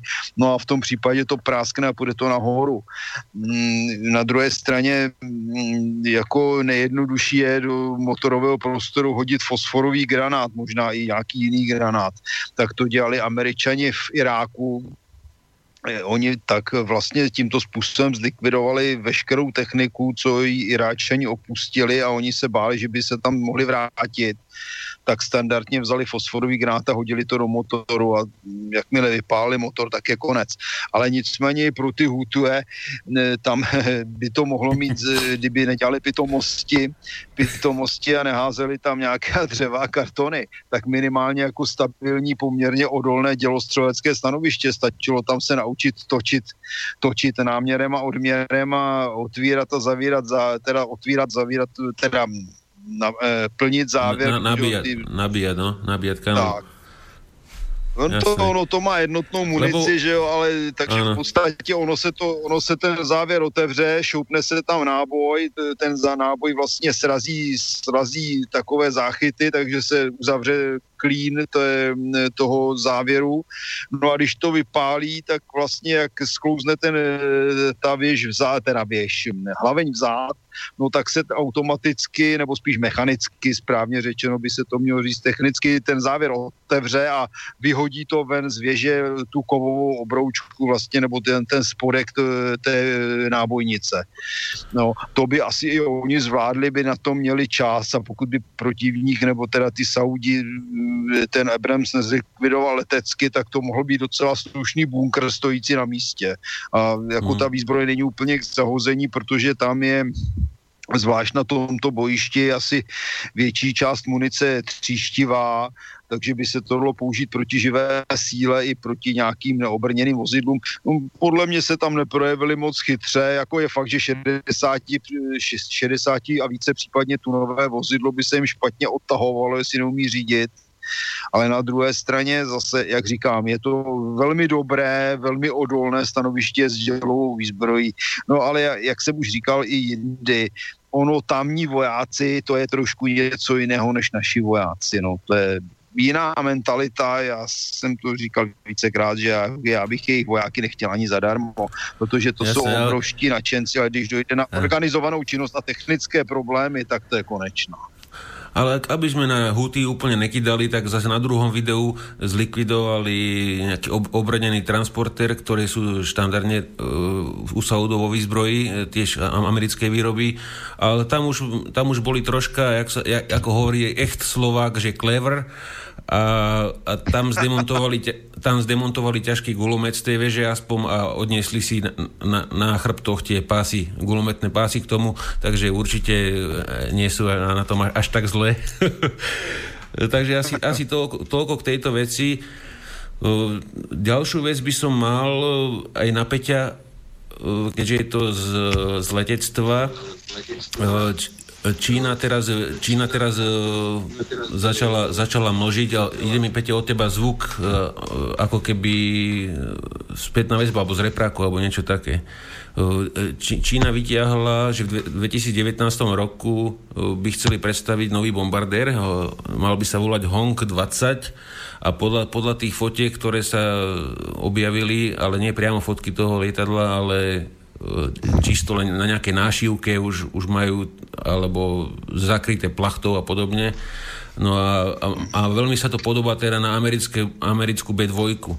Že o, o, otázka by znela pre, pre Peťa aj pre teba, Martin, že v dnešnej dobe, e, keď sú špičkové rakety, ktoré dokážu vyletieť do vesmíru, sú obrovské, rýchle a podobne a sú špičkové radary, ktoré vidia na dlhých vlnách aj tieto neviditeľné veci, že, že, že či má, e, kedy má teda význam takýto strategický bombardér e, vôbec používať, pokiaľ je zostreliteľný. Vlastne, teda Ono to vlastně není bombardér, protože taktika se změnila. Kdysi bombardér musel letět až na ten cíl a na ten naházel bomby. To je první světová válka, to je druhá světová válka. Ale už koncem druhé světové války, nebo už i v polovině, e, začali s tím první Němci, pak pokračovali Američani, nějaké malé testy dělali Japonci, něco dělali Rusové, ti to dělali dokonce i před válkou, ku podivu, takže oni taky nebyli až tak úplně blbí, ale začalo se pracovat vlastně na zbraních, které ten bombardér odhodí a oni letí dopředu. Před něj na kilometry, desítky, dneska se může mluvit o stovkách kilometrů, e, takže ten bombardér zůstane vlastně mimo dosah protiletecké obrany protivníka, včetně systému S-300 nebo Patriot nebo S-400 nebo MEAC, že jo, ten evropský a tak dále. A ten bombardér je vlastně jenom nosič a on nese tuto munici, kterou odhodí a ona buď to má tvar nějaké okřídlené bomby nebo bezpilotního letounku, nebo i řekněme rakety. A ona si letí sama dál, protože se jedná o malý cíl a těch cílů je hodně, tak vzniká obrovský problém pro protileteckou obranu. A to je vlastně hlavní, že se, ta, že se ty bombardéry dají zjistit určitým typy jak pasivních systémů, tak radarů a vrátíme se k těm izraelským satelitům, dají se na, v podstatě zjistit také skenováním prostoru dlouhodobým, protože vlastně když se skenuje prostor, tak se nakonec zjistí, že tam se co si pohybuje. A na základě toho to je vlastně ta první detekce, pak lze zaměřovat. To dělají třeba Rusové, že ty mají skupiny letounů MiG-31, které vlastně při hlídkách nad e, severní hranicí Ruska nebo spíš asi přední skenují prostor a tím pádem jsou schopni zachytit jak tedy různá letadla typu Steels, e, tak nějaké rakety a podobně. E, je to, je to velmi efektivní. E, takže, takže když, se, když se vrátíme tedy k tomu původnímu problému, e, můžeme říct, že, že e, Číňané vyrobili něco, co má určitou formu použití. Nakonec američané připravují modernizovanou verzi B2, přesně řečeno už by to mělo mít, měl by to být nový typ, ale zase by to mělo mít zhruba tvar toho samokřídla, s proudovým motorem. To znamená, že tam patrně se podařilo při tom vývoji dosáhnout v rámci dosažitelných technologií současných ideálního tvaru a ideálního řešení dalších problémů, ať je to umístění motoru, druh motoru, eh, chlazení spalin, zakrytí vstupních otvorů, eh, nějakých, eh, řekněme, odraz, odrazů radarových, pohlcování radarových vln, mm, řekněme, nějakých elektronických protiopatření a tak dále. Takže jestliže ten čínský bombardér by měl být podobný americké B2 a americká B2 má následovníka, který by měl vypadat také zhruba jako B2, patrně snad by měl být nadzvukový, nevím, jistě. Takže patrně tady bylo dosaženo jakéhosi maxima možného. To nakonec vidíme i u jiných letadel, když se podíváme na americký F-22 Raptor, když se podíváme na americký F-35 Lightning, dva, on už se ta dvojka tak nějak zapomíná zatím, a když se podíváme na vlastně ruský T-50 neboli Su-56, no tak zjistíme, že ta letadla jsou velmi podobná. A nakonec, i když se podíváme na čínské typy, je 21, což vlastně se mi zdá být, možná, že se trošku mílím, ale když se vyvíjel F-22, tak němu byl jako protikandidát F-23, nebo teda XF23, YF23 podle toho vývoje, vývoje, no tak eh, ono to čínské letadlo vypadá trochu jako ten typ X23, který pak tedy nebyl přijat do výzbroje po té, co uspěl te, tedy vlastně X-22, z kterého se následně stal F-22. Jo. Takže e, podle mého názoru Číňané využili dostupných technologií. My nejsme schopni posoudit podle nějakých malovaných obrázků, jak ta technologie je dotažená, ale čeho si dosáhli, co si budou mít a patrně to budou úspěšně utajovat, řekněme ty schopnosti a parametry, eh, dokud nedojde k boji. Každopádně je to minimálně dobrý strašák, protože taková ta letadla mohou úspěšně napadnout. Japonsko mohou napadnout. Jižní Koreu, podle mého názoru možná, že by se mohli dostat až někam do prostoru Austrálie, samozřejmě i Havaj a je spočetné americké loďstvo, které může být cílem takovýchto bombardérů, které mohou na, říkám, vzdálenost desítek, podle použité munice, když použiju, využiju, použiju teda název munice, až stovek kilometrů od toho cílového prostoru, takže zůstávají mimo dostřel všech protiletadlových systémů. Na druhé straně samozřejmě mohou být pokud budou detekovány a zaměřeny, zničeny třeba stíhacím letectvem, anebo nějakými třeba laserovými zbraněmi z družic. No zase můžu připomenout, že Číňani mají odzkoušenou laserovou zbraň z družice. Uh-huh. Takže Peťo, chcel by si k tomu bombardéru?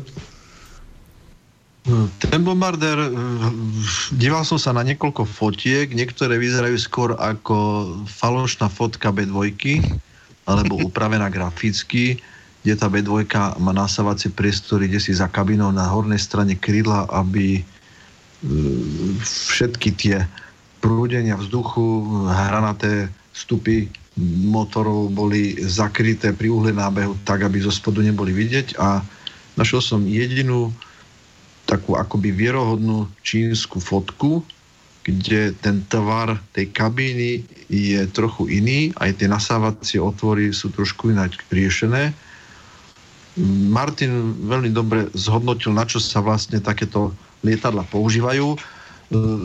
Videl by som rozdiel, a respektíve vývoj lietadla trvá 10-15 rokov a je veľmi diskutabilné dnes, ktorý typ, ktorý sa pôvodne na nejaký účel chystal, vyvíjal, na čo sa v skutočnosti vlastne bude používať, pretože niektoré prvky E, sa už aj počas vývoja menili. Napríklad sú 57, 57 je to dúfam, mm. vlastne je to stealth Suchoj, ktorý má extrémnu manevrovateľnosť, ale nemá až tak dobré vlastnosti stealth, lebo je to vždycky boj neviditeľnosti a manevrovateľnosti, takže Rusi nejakým spôsobom zmenili trošku tú taktiku a priložili väčší význam manevrovateľnosti ako, ako samotnej neviditeľnosti lietadla.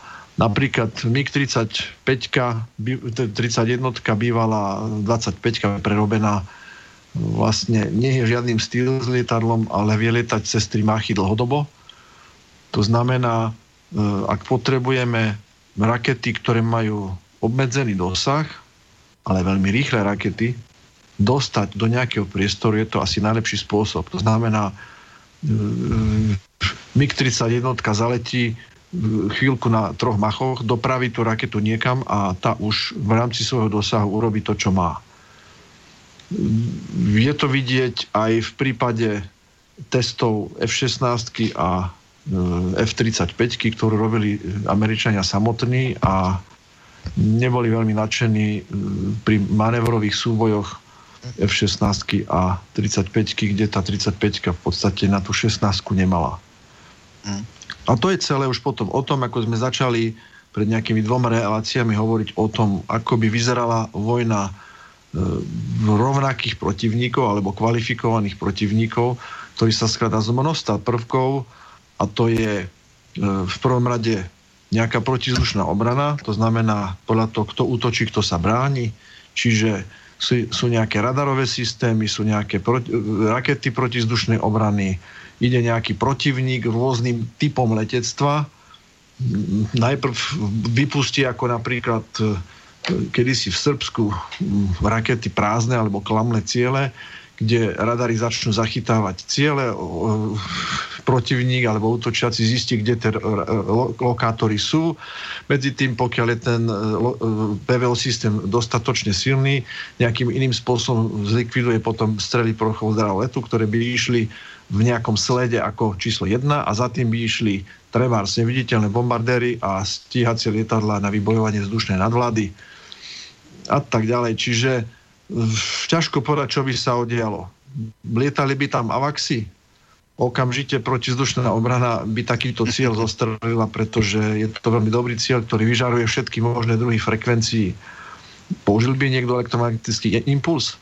To znamená, došlo by po ďalšiu etapu, nejaké lietadla by padli, nejaké strely z plochou letu by boli zlikvidované, časť PVO by sa zlikvidovala, no a došlo by, k, dajme tomu, k súboju stíhaceho letectva, najprv na dlhšie vzdialenosti, e, e, šli by proti sebe e, stíhači s raketami typu Amram alebo skrátka e, poloaktívne alebo aktívne strely, ktoré E, majú buď príjmanie alebo vyžarovanie radarom a ozna- označený cieľ pilotom by, ten, by tá raketa už samostatne vyhľadávala.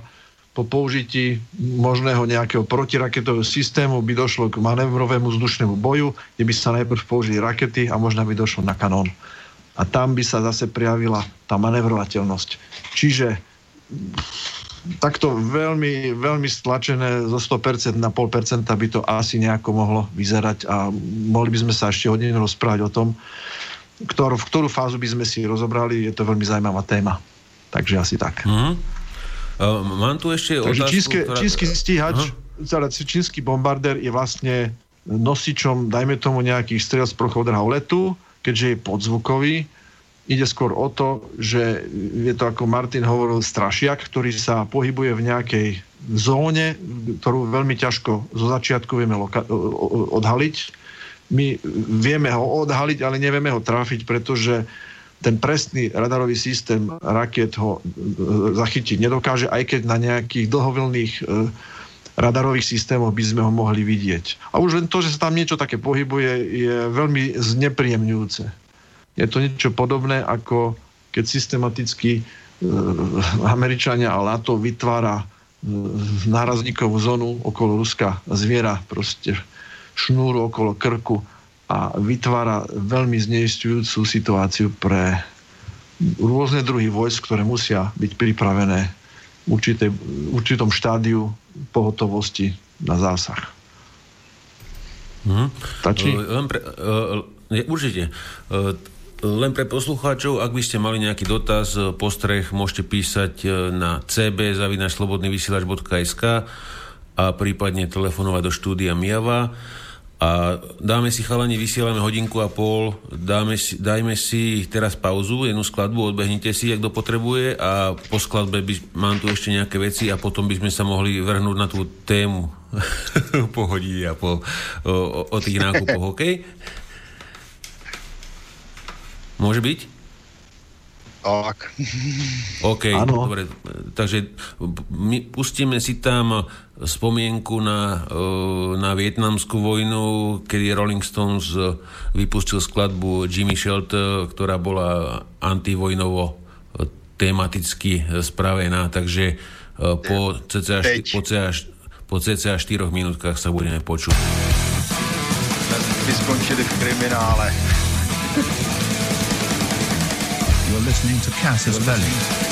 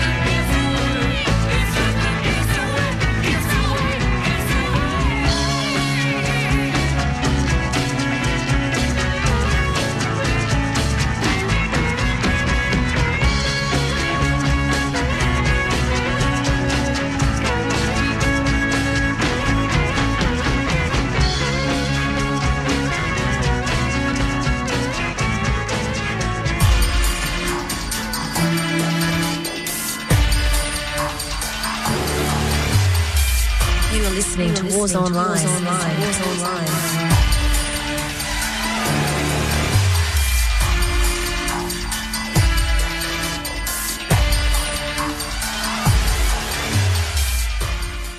No a my z Kasus Belli pokračujeme ďalej, takže zdravím všetkých poslucháčov, ktorí sú s nami stále na streame Slobodného vysielača. Zo štúdia vás zdraví Palogála. A my pokračujeme ďalej, takže ak máte nejaké otázky, ten mail, ako som spomínal, cbzavinaslobodnyvysielač.sk, prípadne môžete aj telefonovať. Ešte si dáme nejaké drobnosti a potom pôjdeme teda na tému tých nákupov rôznych pre armády. Mám tu, Martin, otázku na teba od, od, od Pala na maili. Ako, ako Peťo spomínal, pred, predstavme si hypotetickú situáciu, že letí nejaká letka F-16, teda smer Rusko alebo akákoľvek iná krajina e, s nejakým útokom, e, že či by či existuje niečo také, alebo že či by nepomohlo napríklad vystreliť nejakú malú taktickú jadrovú, e, ktorá by vytvorila E, nejaký ten elektromagnetický impuls a tým pádom by vyradila všetku elektroniku v tých lietadlách a tie by padli jak muchy uh, dole. Že či také niečo, ja takým mám... niečím sa počíta? Já mám takový dojem, že na značné části vojenské techniky jsou v podstatě pojistky proti něčemu takovému. Aspoň my jsme to brali teda, když jsme dělali, když jsem dělal na úvisu, tak už tehdy se to vyvíjelo, protože vlastně to byl následek toho slavného úletu toho ruského pilota s tím MIGem 25, kde tedy američani zjistili, že ono to sice je plechové a má to elektronky, ale pak zjistili, že ty elektronky nereagují právě na elektromagnetický impuls, tak rázem je humor přešel. Jo. A od té doby, co já vím teda, a to asi nejsem sám, kdo to ví samozřejmě, tak existuje v podstatě něco jako pojistky a dost bych se divil, že do letadel za x milionů dolarů by to neza, jaksi nezakomponovali. A je to i tedy v jiných druzích vojenské techniky, samozřejmě ne teda ve všech, takže on ten elektromagnetický impuls může udělat slušné problémy, ale ne u všeho a já jsem toho názoru, že minimálně by ta letadla dokázala se doplazit nějakým způsobem zpátky domů.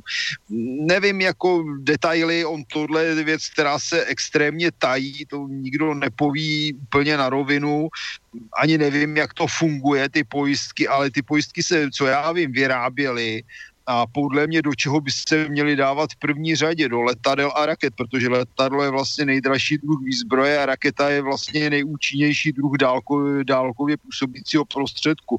Myslím samozřejmě větší typy raket, nemyslím nějaké malé prcky, co se házejí z letadel, e, řekněme na taktické cíle.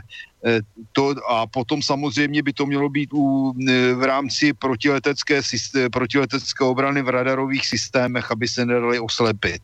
Takže mm, ochrana proti tomu EMI existuje, jak je to řešeno, jaké jsou její cíle, co to vydrží, nikdy nikdo teda to nepublikoval, takže bych já se k tomu dostal. Někde to určitě bude, ale obávám se, že to není běžně dosažitelné. Uh-huh. A Peťo by možno vedel k tomu povedať viac? E, elektromagnetický impuls, z toho, čo sme sa kedysi učili, funguje tým, že naindukuje určité prúdy na dĺžku káblu. To znamená, neviem si predstaviť, akým spôsobom by tie poistky mali fungovať.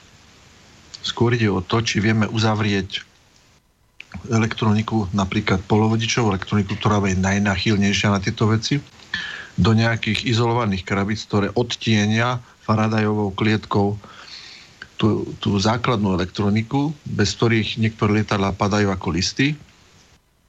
Ale ochrániť káble dĺžky viac ako 1 meter a tých vodičov máte možno stovky, možno kilometre v lietadle, tomto prípade si to predstaviť neviem. Problém elektromagnetického impulzu je to, že na to neexistuje systém vlastný cudzí a funguje na všetkých rovnako. To znamená, keď takýto elektromagnetický impuls pustíte, tak likviduje to aj vašu stranu. Takže teda veľmi dobre vedieť, kde to použiť. Ako ďaleko od vlastných a podľa toho takticky rozhodnúť, kde ten impuls vyvolať. Myslím si, že nikto to v žiadnej vojne vôbec neskúsil zatiaľ. A je, je to vlastne obrovská neznáma, čo by sa stalo. Je to niečo podobné, ako keby sa pokusili stretnúť vojska Ruska a Spojených štátov. Nikto nevie, ako by to dopadlo. Všetko sú to len dohady, ale samozrejme tie krajiny, ktoré sa nejako vážne tým zaoberajú, majú na to pripravené scenáre. Tak ako existujú napríklad scenáre, existovali a existujú scenáre v prípade jadrového útoku, E, mal som možnosť také konzultácie a je, je úplne strašné, čo všetko tie hlavice mali pozasahovať. Väčšie kryžovatky, železničné stanice, niečo nepredstaviteľné, strašný masaker. Takže ten elektromagnetický impuls je použiteľný, nikto to zatiaľ nevyskúšal ako a zrejme by sa používal úplne na konci alebo v rámci nejakého lokálneho konfliktu prakticky vôbec, alebo, alebo úplne v najkritickejšej situácii. To znamená, musel by niekto vystreliť raketu do tyla a čo najďalej od vlastných. A čo by to spravilo, nikto nevie. Hm. Takže toľko asi k elektromagnetickému impulzu. Preto neviem si ja predstaviť tie poistky. Okrem tienenia, e, Faradajových klietok a podobných vecí. A v prípade lietadla kedy si sme spomínali MiG-21, ktorý mal motor a bol schopný letieť beď, prakticky bez existujúcej elektroniky, pretože všetky riadiace členy boli riešené cez tlak hydrauliky, hydraulický tlak paliva, pesnejšie povedané, to znamená, boli tam rôzne vlnovce, ventily, pružinky a pilot plynou pákov a ten motor proste reagoval, nastavoval prietoky paliva, otáčky riešil a tak ďalej. Samozrejme s, s dobou približujúcou sa dnešku a mo, modernejšími motormi, komplikovanejšími motormi, úspornejšími motormi sa tam začala používať elektronika, stále viac elektroniky a tak ďalej. Takže tie dnešné motory už túto možnosť nemajú. Čo sa týka lietania, tak e, MiG-21 bol klasický aeroplan, ktorý bol schopný letieť bez e, nejakého fly-by-wire systému, to znamená elektronického doriadovania krydelok a všetkých kormidel. Pilot pohne pomaly plynou pákov a v prípade fly-by-wire e, krydelka napríklad a výškovka vykonáva mnohé drobné pohyby, ktoré ten pilot ani nevie, že sa vykonávajú. Je to prepočítavané počítačom. MiG-29 bolo posledné lietadlo s tzv. polostabilným krídlom, ktoré bolo schopné letieť bez kalkulácie počítačom. Myslím, že SU-27 už tento problém má. Už je to fly-by-wire. Alebo jeho vyššie typy už určite. Kde riadite napríklad výchylky trysiek motorov, to je všetko už riešené cez počítač. F-16 padá ako list, F-15 myslím, že ešte, ešte bola spolostabilným krídlom a všetko nad touto radou mladšie je už padajúci list. V prípade poruchy počítača, ktorý riadi samotný led lietadla. Takže riešením je katapultáž. Typický příklad F-117. Napríklad. Mm-hmm. To, je, to je lietajúca krabica. Tak. Je, je zázrak, že táto topánková krabica dokáže lietať. Neviem, či ju ešte majú vo výzbroji. Bol to taký ten prvý pokus. Jsou vyřazený. Jsou vyřazený no. F-117, ale já mám zajímavý postřeh k tém, že, že ti skáču do řeči. Jasně. Já mám kamaráda v zahraničí a ten se dostal na Tonopach, což je základna, kde teda létali F-117.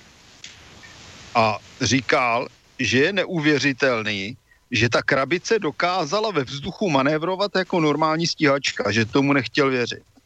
Což já jsem po, řečeno taky nechtěl věřit, ale on tvrdil skutečně, že ta F-117, která vlastně nemá aerodynamiku, když to tak řeknu úplně natvrdo, že skutečně dokázala točit zatáčky jak bojová stíhačka.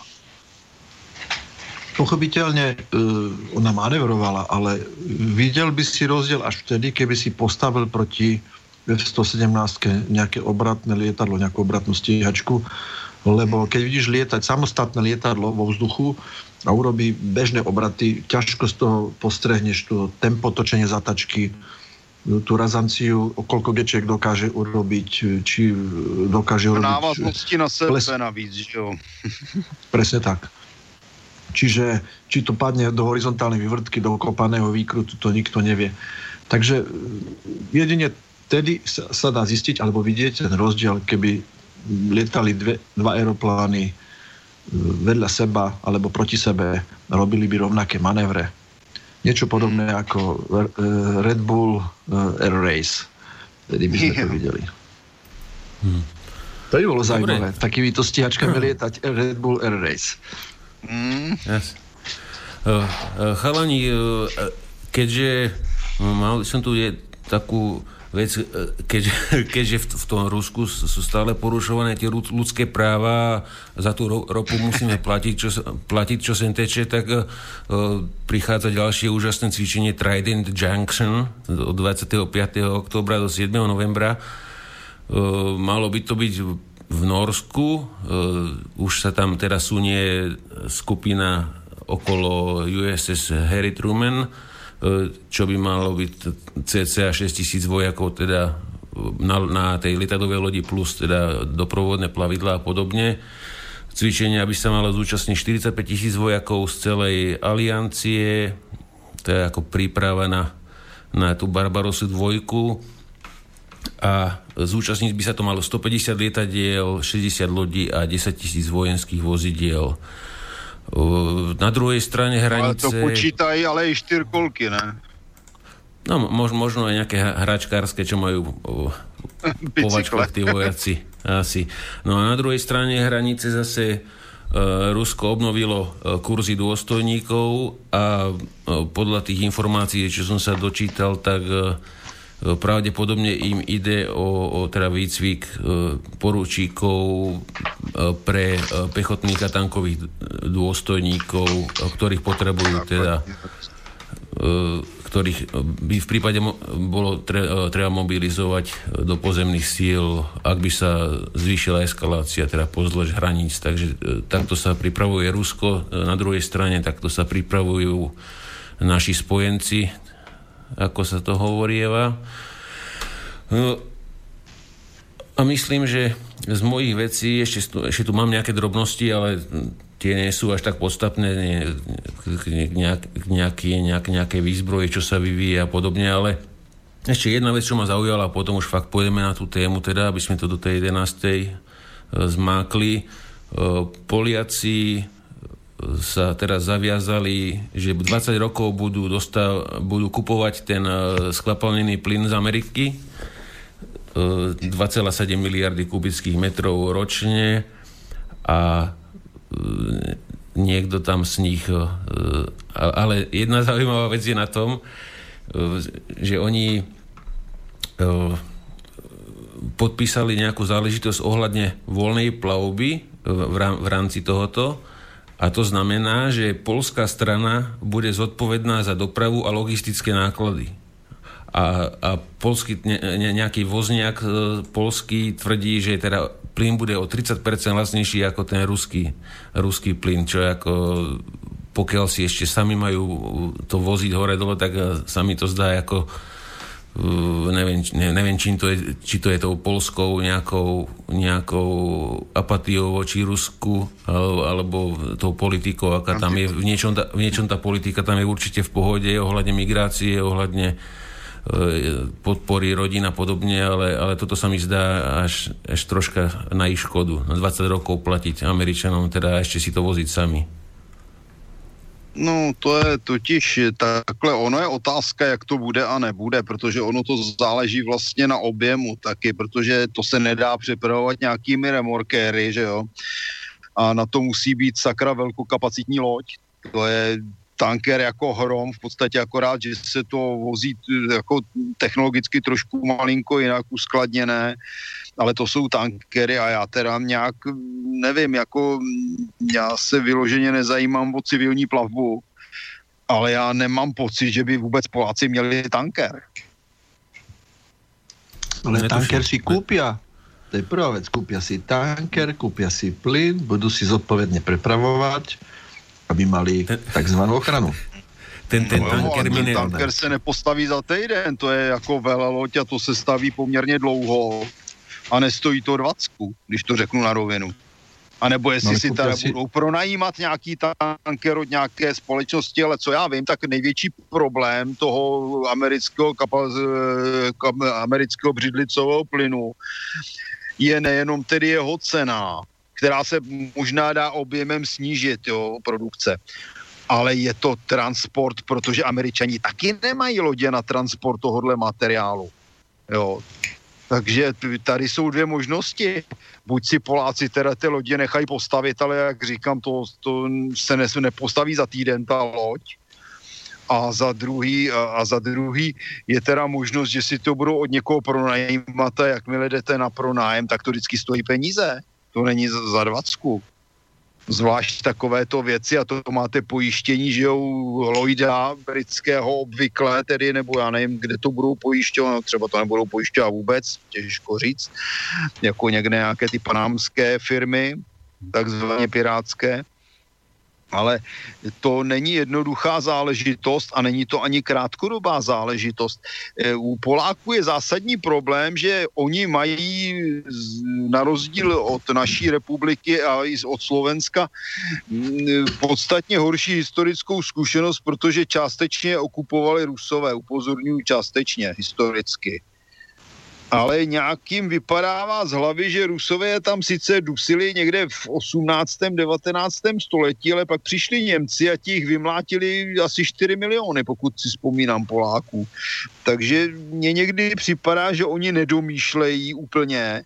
A druhá věc je to, že Poláci v té vystrašené paranoje z Ruska a podle mého názoru na druhé straně i z Německa, že jim to začíná docházet, že si vlastně ze Spojených států a na to dělají ochránce na obě strany. Dělá to na mě ten dojem, že oni nechtějí být závislí eh, na Německu, a mají na druhé straně, mm, nevím, nakolik je odůvodněný, já tomu moc nevěřím.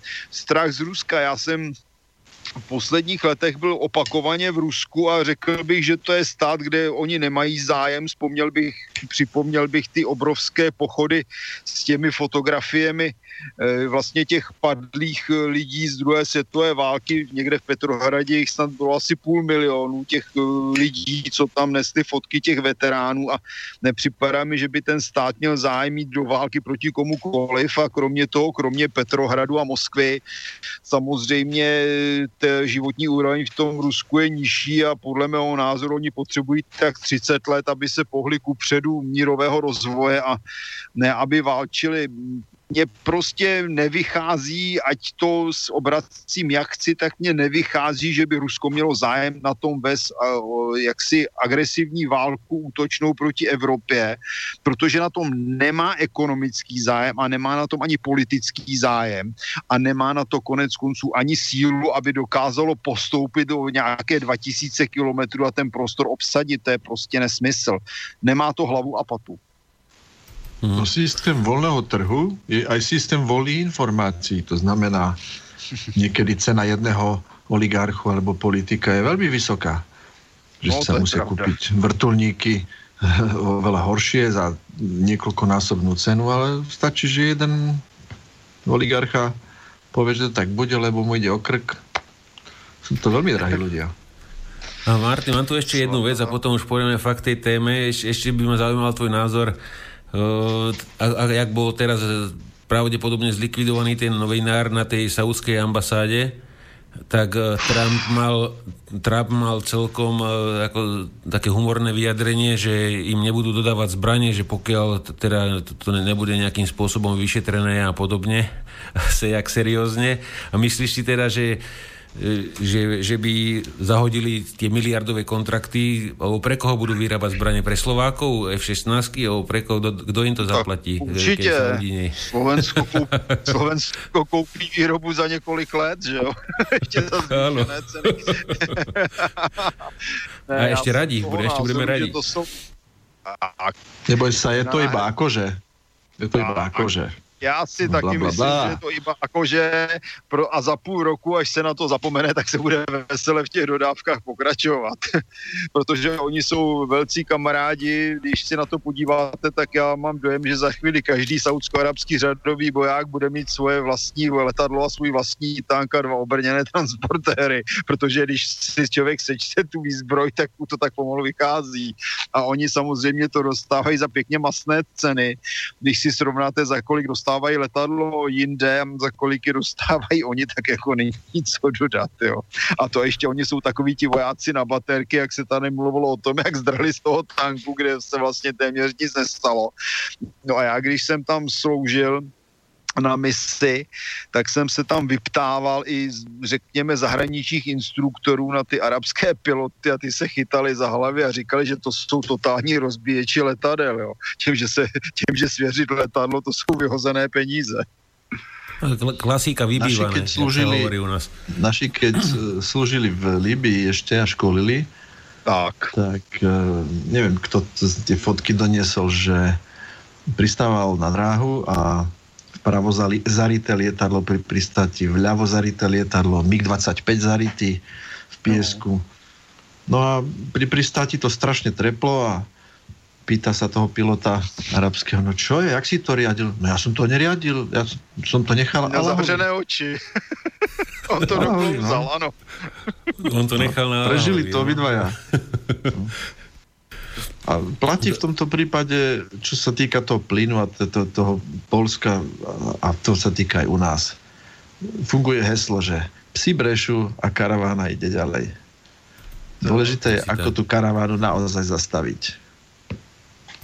Ano, Dobre, je, je to eh, problém, eh, no, povidej, povidej. O, tak, e, tak poďme teda nejak premos, mohli sme teda premostiť na tie výberové konania. E, Ty máš tie české zmáknuté a Peťo by to mohol potom porovnávať. E, Či si, ja, ja do toho vidím veľmi málo, takže skôr by som tu nechal na vás, aby ste to nejakým spôsobom okomentovali.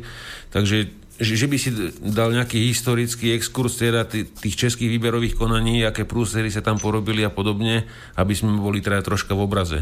A u, určite No já, bude bych, já jsem Mhm. teda počítal, že na to bude víc času, takže já to zkusím urychlit. Já jsem chtěl začít vlastně naší slavnou první republikou, že jo, protože tehdy byly také máme, jakési... máme pol hodinky, Martin, takže my to myslím, že by sme dali. Ne, to já vemu, vemu tryskem, jo. Martin, Dobre, Martin, okej. nechaj, normálne to urobme dnes a dokončme to na budúce, to je krásna téma, dobre?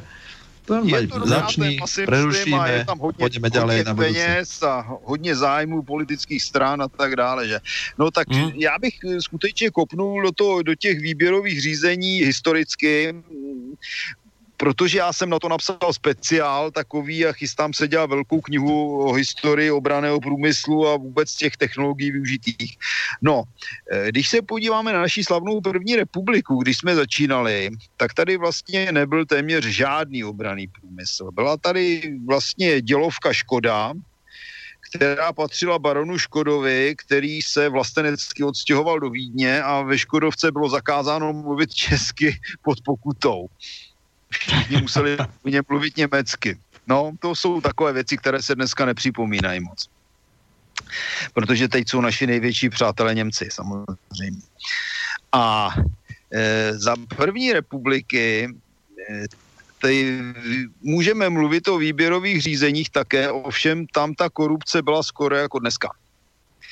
E, Když jsem to studoval, tak, jsme, tak jsem zjišťoval třeba, že e, kartel tří hlavních výrobců, to znamená Škoda Plzeň, ČKD Praha a zbrojovka Brno, se v podstatě propojil e, na dodávky armádě a dělali si tedy různé podíly, kolik kdo bude vyrábět a za co.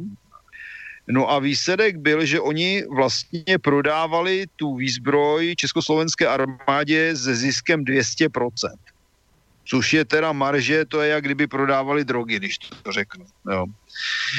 A v době, kdy tedy eh, jsme měli před válkou nebo a před okupací teda následnou, no tak si Škoda Pl- Plzeň vypůjčila kulomety z pohraničních opevnění na export a do okupace už je nedodala ty nové, které slíbila dodat.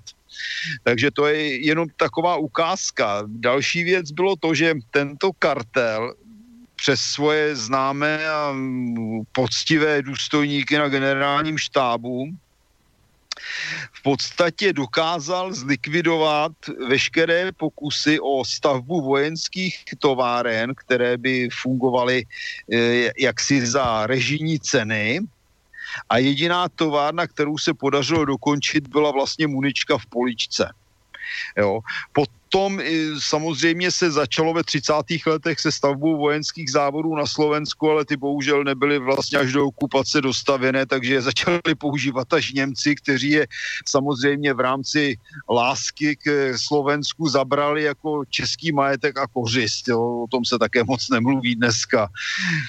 Tak, no a tím máme za sebou v zásadě tedy tu první republiku, která byla ilustrativní už eh, podobně jako současnost. No a jsme tedy po, v období po druhé světové válce, kdy se teda řešilo, jestli budeme brát výzbroj ze západu nebo z východu. Nakonec Stalin dal výzbroj pro dvě divize a tak dále, zatímco od roku 46 začínalo pomalu takové menší embargo ze strany Spojených států, kterým se nelíbilo tedy, že komunisté mají moc velkou moc v Československé republice, tak tam už na to začali šlapat. No a po únoru 48 vlastně jsme jednoznačně vyzbrojovali od svého největšího eh, přítele Sovětského svazu. Eh, tady zase mm, máme dvě období, abych tak řekl, mm, ideologické propagandy. To znamená, že před rokem 1990, co bylo sovětské, bylo úplně nejlepší a to ostatní bylo naprosto blbé. Eh, dnes se to otočilo a co bylo sovětské, to je úplně nejblbější a to, to ostatní bylo úplně skvělé. A to, tato teorie nebo ideologie nebo propaganda platí dodnes. Samozřejmě ono všechno je tak nějak mezi, nic není černobílé, ono je to vždycky v nějakém tom odstínu šedi. Ale faktem je jedno. Ono se mluví o tom, jak jsme měli výborný obraný průmysl. Je fakt, že jsme měli dvakrát v předválečném období. Vlastně jsme se dostali z hlediska rozsahu exportu na první místo na světě. Nicméně, eh, už za té první republiky jsme měli dvě období. Eh, první období vlastně bylo 20. leta, kdy se ku podivu podařilo udržet se na úrovni světových technologií. To znamená, že naše letadla, naše pěchotní zbraně skutečně byly na světové úrovni. Pak nastal útlum a ten nastal proto, že československé závody, tehdy teda byly naprosté většině teda v české části republiky, eh, technologicky zaostali. A zaostali proč? Protože to byly továrny střední velikosti. A při rozsahu svojí produkce Eh, nebyli schopni vytvořit tak velký finanční zisk, aby dokázali zaplatit modernizaci eh, výrobní základny a zároveň tedy plný vývoj nových typů. Takže jsme se dostali do situace ve 30. letech, kdy jsme začínali zaostávat. Třeba je známo v celku, že naše stíhací letouny byly v roce 38-39 pomalejší než německé bombardéry. Nakupovalo se, že jo, bombardéry SB, SB 2 s označením potom B71 Avia. Oni se měli vyrábět licenčně, ale nevyrobil se nakonec údajně ani jeden kus eh, v tehdejším sovětském svazu, což je také docela zvláštnost.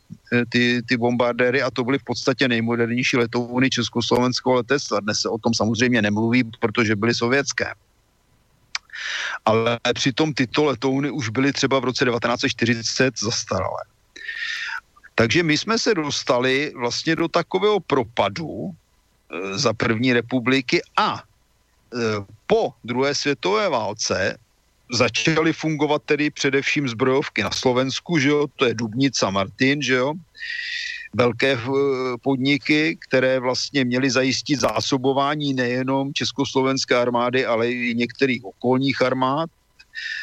Ve státech, které měly, řekněme, méně vyvinutý průmysl, byly to nové fabriky, tam byla výhoda, že jo, samozřejmě, že se k tomu stavily i východoslovenské železárny, které tedy zásobovaly ocelí tyto zbrojovky a relativně to bylo i blíž do, na Ostravsku a do Vítkovic. E, opět z hlediska teda toho základního železného a ocelového materiálu, protože dřív, když se stavilo v Plzni ve Škodovce, no tak tam vlastně byl problém s, s dovozem e, to, to, této produkce, žádné velké hutě tam nebyly, byly tam nějaké uhelné doly s nekvalitním uhlím. To bylo všechno špatně.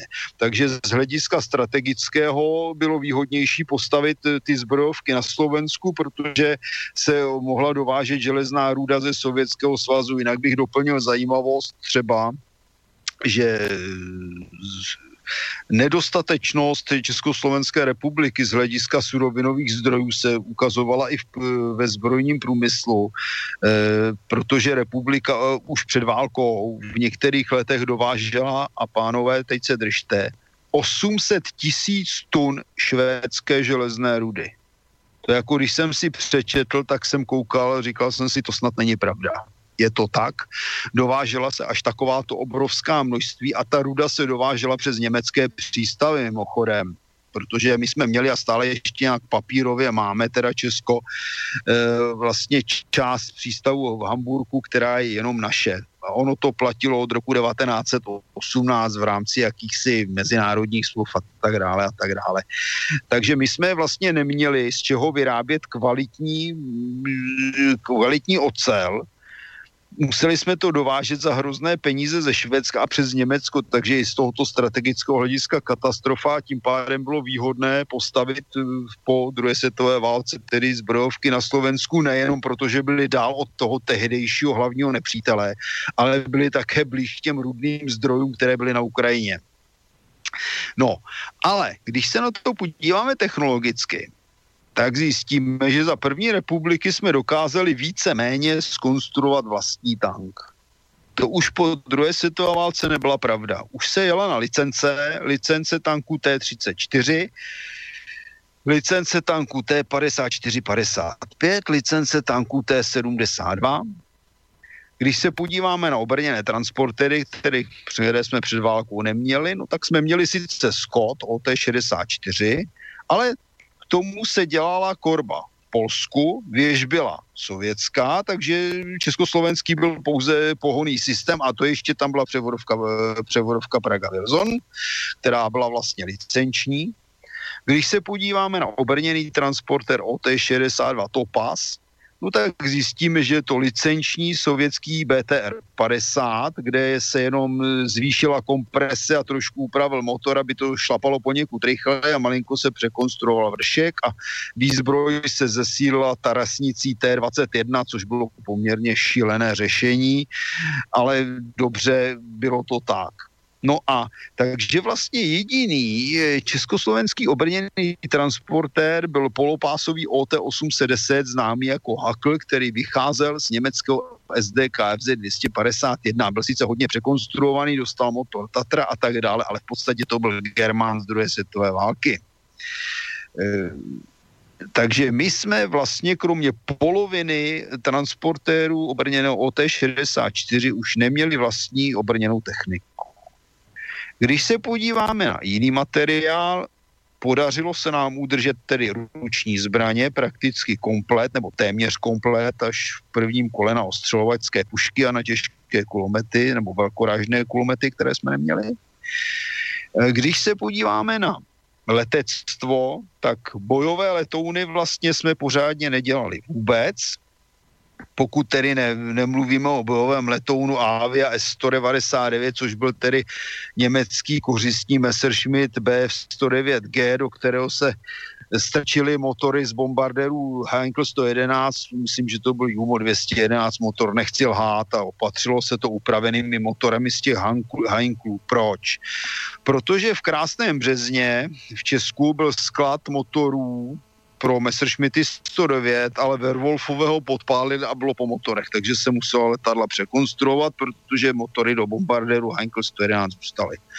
Všechny následující bojové letouny, to znamená jak 23, který přišel v několika kusech, velkosériově MiG-15, MiG-17, MiG-19, MiG-21, všechno byly licence sovětské, anebo se dovážely. MiG-15 se vyráběl v poměrně velkém rozsahu, MiG-17 se dovážel z Polska, MiG-19 se v malých počtech vyráběl u nás, MiG-21 se vyráběl ve velkých počtech, přičemž MiG-21F je označován dokonce jako československý letoun, či tam byly velké změny a ten letoun byl ale poměrně velmi kvalitní. No a MiGu 29 těch už se koupilo jak šafránu a kupovali se komplet v Sovětském svazu. E, v rámci rozdělení Varšavské smlouvy z hlediska technologií a výroby e, dostalo Československo zákaz vyrábět vojenské radary. Ty se museli povinně kupovat ze Sovětského svazu a vyrábět pasivní systémy, což tedy e, Rusům nedošlo, jaký je to trhák, takže když přišli kopáče jako první pasivní systém, tak z toho byli úplně vedle, ale to nám, nám pomohlo to, že oni si vymínili radary, ale na, ten, na tyto systémy zapomněli.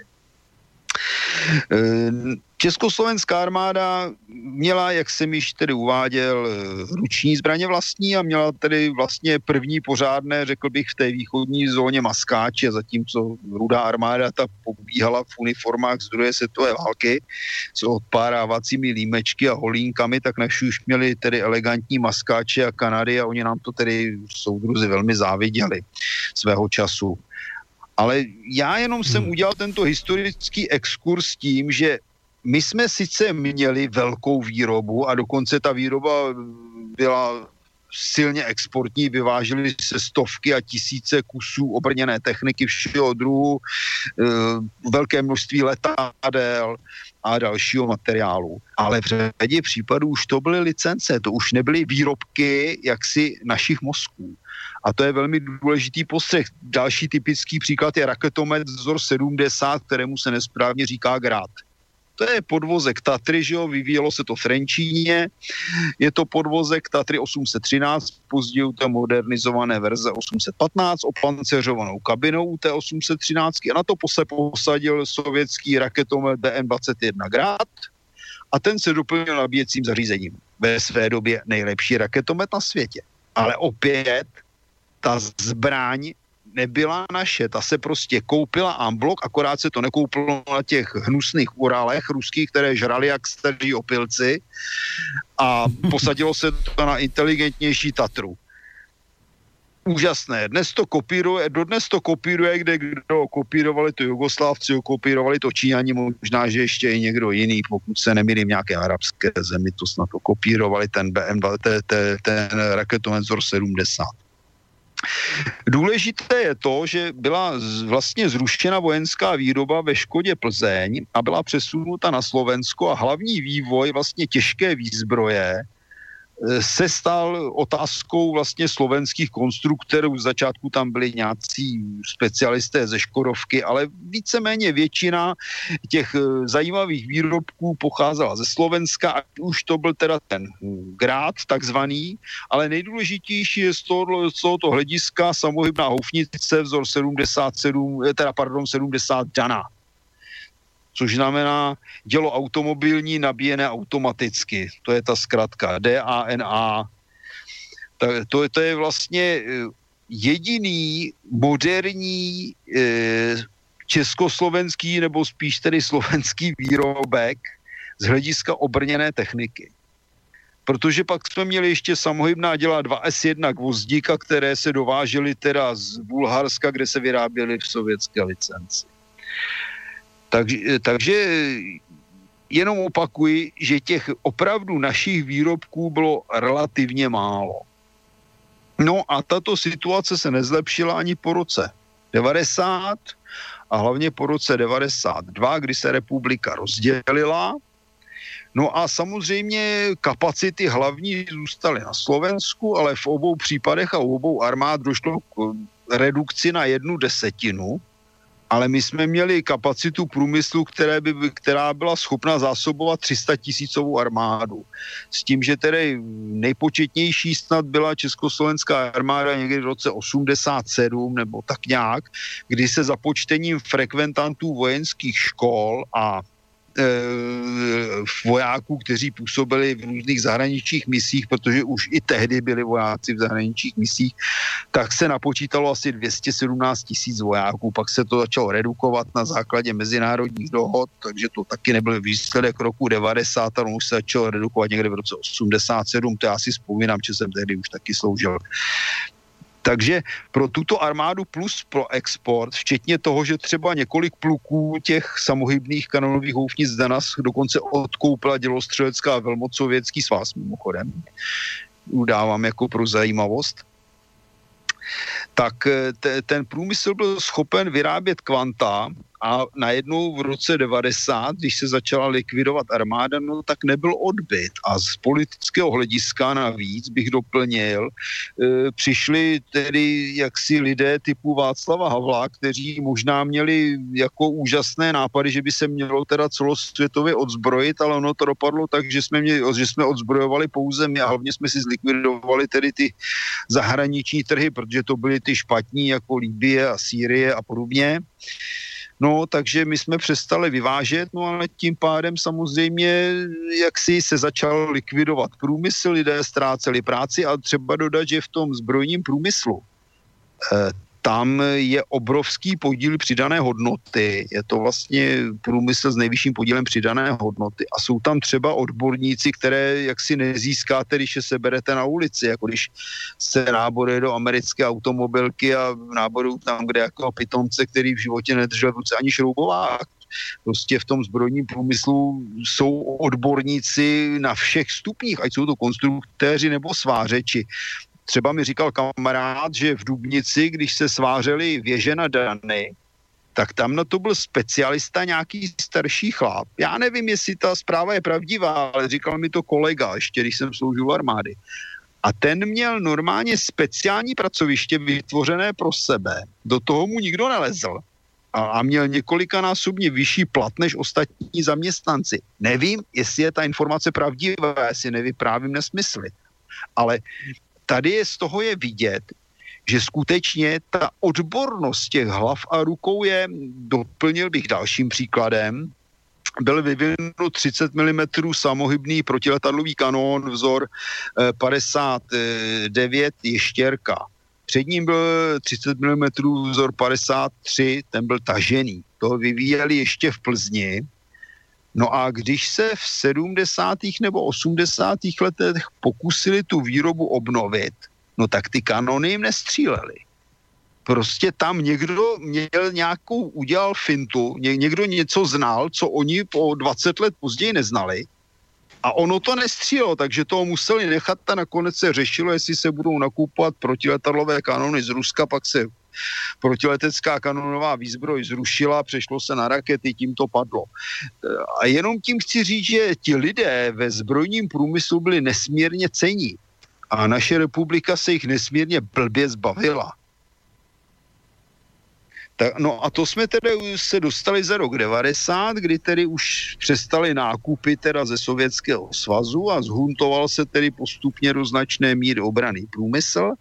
No a dnes jsme v situaci, a to je stejné v zásadě v Česku i na Slovensku, že většinu výzbroje nakupujeme ze zahraničí. Letadla jsme bojová po roce 45 vlastně neměli, jak jsem uváděl, takže ta se nakupují. E, teď se dokonce řeší, že si budou možná nakupovat i tanky nakupují se bojová vozidla pěchoty. V Česku teďko frčí velký souboj, kdo vlastně zvítězí, nezvítězí, kdo bude dodávat si 200 kusů nebo přes 200 kusů. Na Slovensku jste poměrně rozumně nakoupili teda ty rosomáky a není mi jasné, jestli Slovensko bude si držet ještě pásová bojová vozidla pěchoty, protože tady bych připomněl jednu zajímavost existuje společnost Čechoslovak Group, kterou určitě znáte, která združuje jak české, tak slovenské firmy, což je dobré, protože ta kapacita se propojuje, ty mozky se propojují, samozřejmě je to zase boj o ty exporty. Ale nicméně, nicméně třeba dodat, že tady určitý potenciál je a slovenské ministerstvo obrany iniciovalo vlastně vývoj modernizovaného bojového vozidla Pěchot 1, na který by se použila věž bezosádková Tura 2 s 30 mm kanónem. Došlo k poměrně značným úpravám i to vlastně té pancéřové korby, podvozku a tak, a tak dále a tak dále projekt slovenského ministerstva obrany, to se dotáhlo do prototypu, který se jmenuje Šakal a od té doby já vlastně nevím, jestli se to bude dělat nebo nebude dělat, protože ta vozidla na ty přestavby jsou. E, v Česku se teď řeší teda, jestli se budou kupovat taková nebo maková vozidla. V podstatě jsou tam tři výrobci, jsou tam teda BI Systems typem CV90, e, jsou tam američani, to znamená General Dynamics, evropská divize s e, typem Mascot, no a jsou tam Němci, dva výrobci s dvěma vozidly, to znamená Lynx a Puma. No, jak to dopadne, já to nechci pře, nějak předesílat. Celku je to dost reálné, ale říkám, nechci dělat reklamu, ale prostě eh, Česká republika a Slovenská na tom podobně v podstatě nevyrábí tanky, nevyrábí bojová vozidla, nevyrábí protiletadlové systémy, což je také svým způsobem škoda, to se všechno bude muset nakoupit. Na Slovensku se aspoň vyvíjejí a vyrábějí ještě tedy samohybná těla, což je teda modernizovaná dana je Zuzana, že jo, a zase zmenšený typ je Eva. Což je parádní, ale je otázka, aby to ta armáda koupila. Stejný problém je samozřejmě třeba s raketometem Modulár, který byl vyvinut na Slovensku, Použil se tedy podvozek opancéřovaný Tatry 815 a na to se ve spolupráci s německou firmou Deal vyvinul teda docela moderní raketomet. Ale pokud vím, také ty počty jsou malé a nějak prostě někdy mi připadá, že ten nezájem ze strany té státní zprávy a ten, tý, té armády je poměrně značný. Zase můžeme uvést další příklad. Ještě před rozpadem republiky vlastně se realizoval vývoj kolového obrněného transportéru Tatrapan. To je tatrovácký podvozek, na něm je teda pancéřová kabina, která teda byla vyvíjená, tuším, také v Trenčíně, ale tady nevím, jestli nelžu, musím říct. Spodek je tatrovácký. Vozidlo je v podstatě velmi praktické, ale do české armády nakonec vůbec zavedeno nebylo. A zavedlo se jenom do slovenské armády, kde, co já vím, slouží poměrně dobře. Ale to, to jsou právě zase ty nedostatky z doby, než se začala navracet pro, eh, ta kooperace z hlediska obraného průmyslu. A problém je v tom, že ta kooperace se nedá nějak dál šířit, protože vlastně Poláci mají svůj poměrně velký obraný průmysl, jako oni se tedy protlačili na slovenský trh, že jo třeba. A na druhé straně tam máme Německo, které má obrovský obraný průmysl a máme tedy Spojené státy, které rádi prodávají, protože mají obrovský obraný průmysl a tím se dostáváme potom tedy k otázce výběrových řízení, které tedy v Česku téměř všechny byly s nějakou ostudou. On vlastně nikdo nebyl nikdy za nic potrestán, takže musíme říct, že nemůžeme z právního hlediska konstatovat, že byla ta výběrová řízení jako vyměná, i když mnozí si říkají, že teda byla. A eh, výsledek je ten, že je sice čím dál více regulačních faktorů, které se zase někde odbourávají a mění a ta výběrová řízení vypadají tak nějak složitě a problematicky, jako jsme to probírali s, s řekněme, slovenské akvizice vrtulníků H60. No, Martin, Martin, máme, asi, má, máme, máme, asi dve, máme asi dve minúty, takže zapamätaj si. Asi, uh, vlastne ne, skončili tak sme... ja som po roce Máme úvod, máme úvod.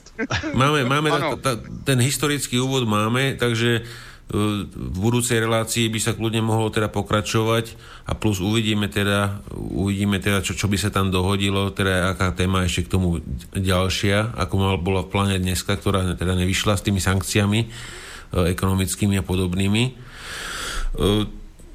Uh, E, Peťo, ešte, ak by si chcel len e, na minútku niečo doplniť k Martinovi a potom by sme pokračovali teda budúci, budúci za dva týždne. Ja si to nechám na budúce, dáme si tam aj L39NG v porovnaní s konkurenciou a podobné veci. A to, čo Martin hovorí, keď raz napíšeš blbý zákon, tak skutok sa nestal. Nepoznáš to? Tak, Máme aj takú pesničku na Slovensku, že skutok sa nestal, alebo uchu juchu uháňam po obchvate Prešova. Zatiaľ iba v duchu. No tak to mě připomíná, že v Rusku postavili 60 kilometrový okruh kolem Petrohradu za 4 roky. Část jeho nad sebou, jako v Londýně ten most, ale tam to mají kilometry nad sebou. Vlastně jedna vozovka jde tam, druhá zpátky jsou nad sebou a část toho okruhu jde pod mořským dnem. A dokázali to postavit za 4 roky. Juhu. A na druhú stranu si postavili most na ostrov, kam nikto nechodí. Najdrahšie, najdlhší most na svete, tuším. To je krása. To je pravda. To je pravda. Na druhé straně jsem koukal, že na ten ostrov jim došlo asi 5 milionů turistů a 100 milion 600 tisíc Ukrajinců, že z toho na Ukrajině hrozný rachot. OK, e, páni, takže ďakujem veľmi pekne, že ste si dnes našli čas na Kasus Belli. Uh, tak pozdravujem všetkých poslucháčov, ktorí s nami vydržali. Budeme sa počuť o dva týždne, takže lúči sa s vami vojenský analytik Martin Koller. Uh, Dobrý Pekne večer všem a bylo to poučné, musím poděkovat kolegům, protože tady v tomto pořadu se člověk vždycky něco dozví, nejsou to, není tam zbytečně přeháněná politika a má to úroveň. Dobrou noc.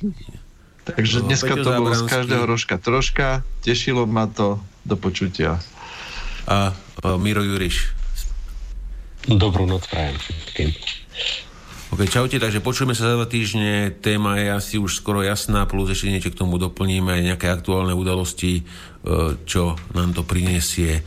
Takže dobrú noc a teda o dva týždne sa e, opäť počujeme. Táto relácia vznikla za podpory dobrovoľných príspevkov našich poslucháčov. I ty sa k ním môžeš pridať. Viac informácií nájdeš na www.slobodnyvysielac.sk Ďakujeme.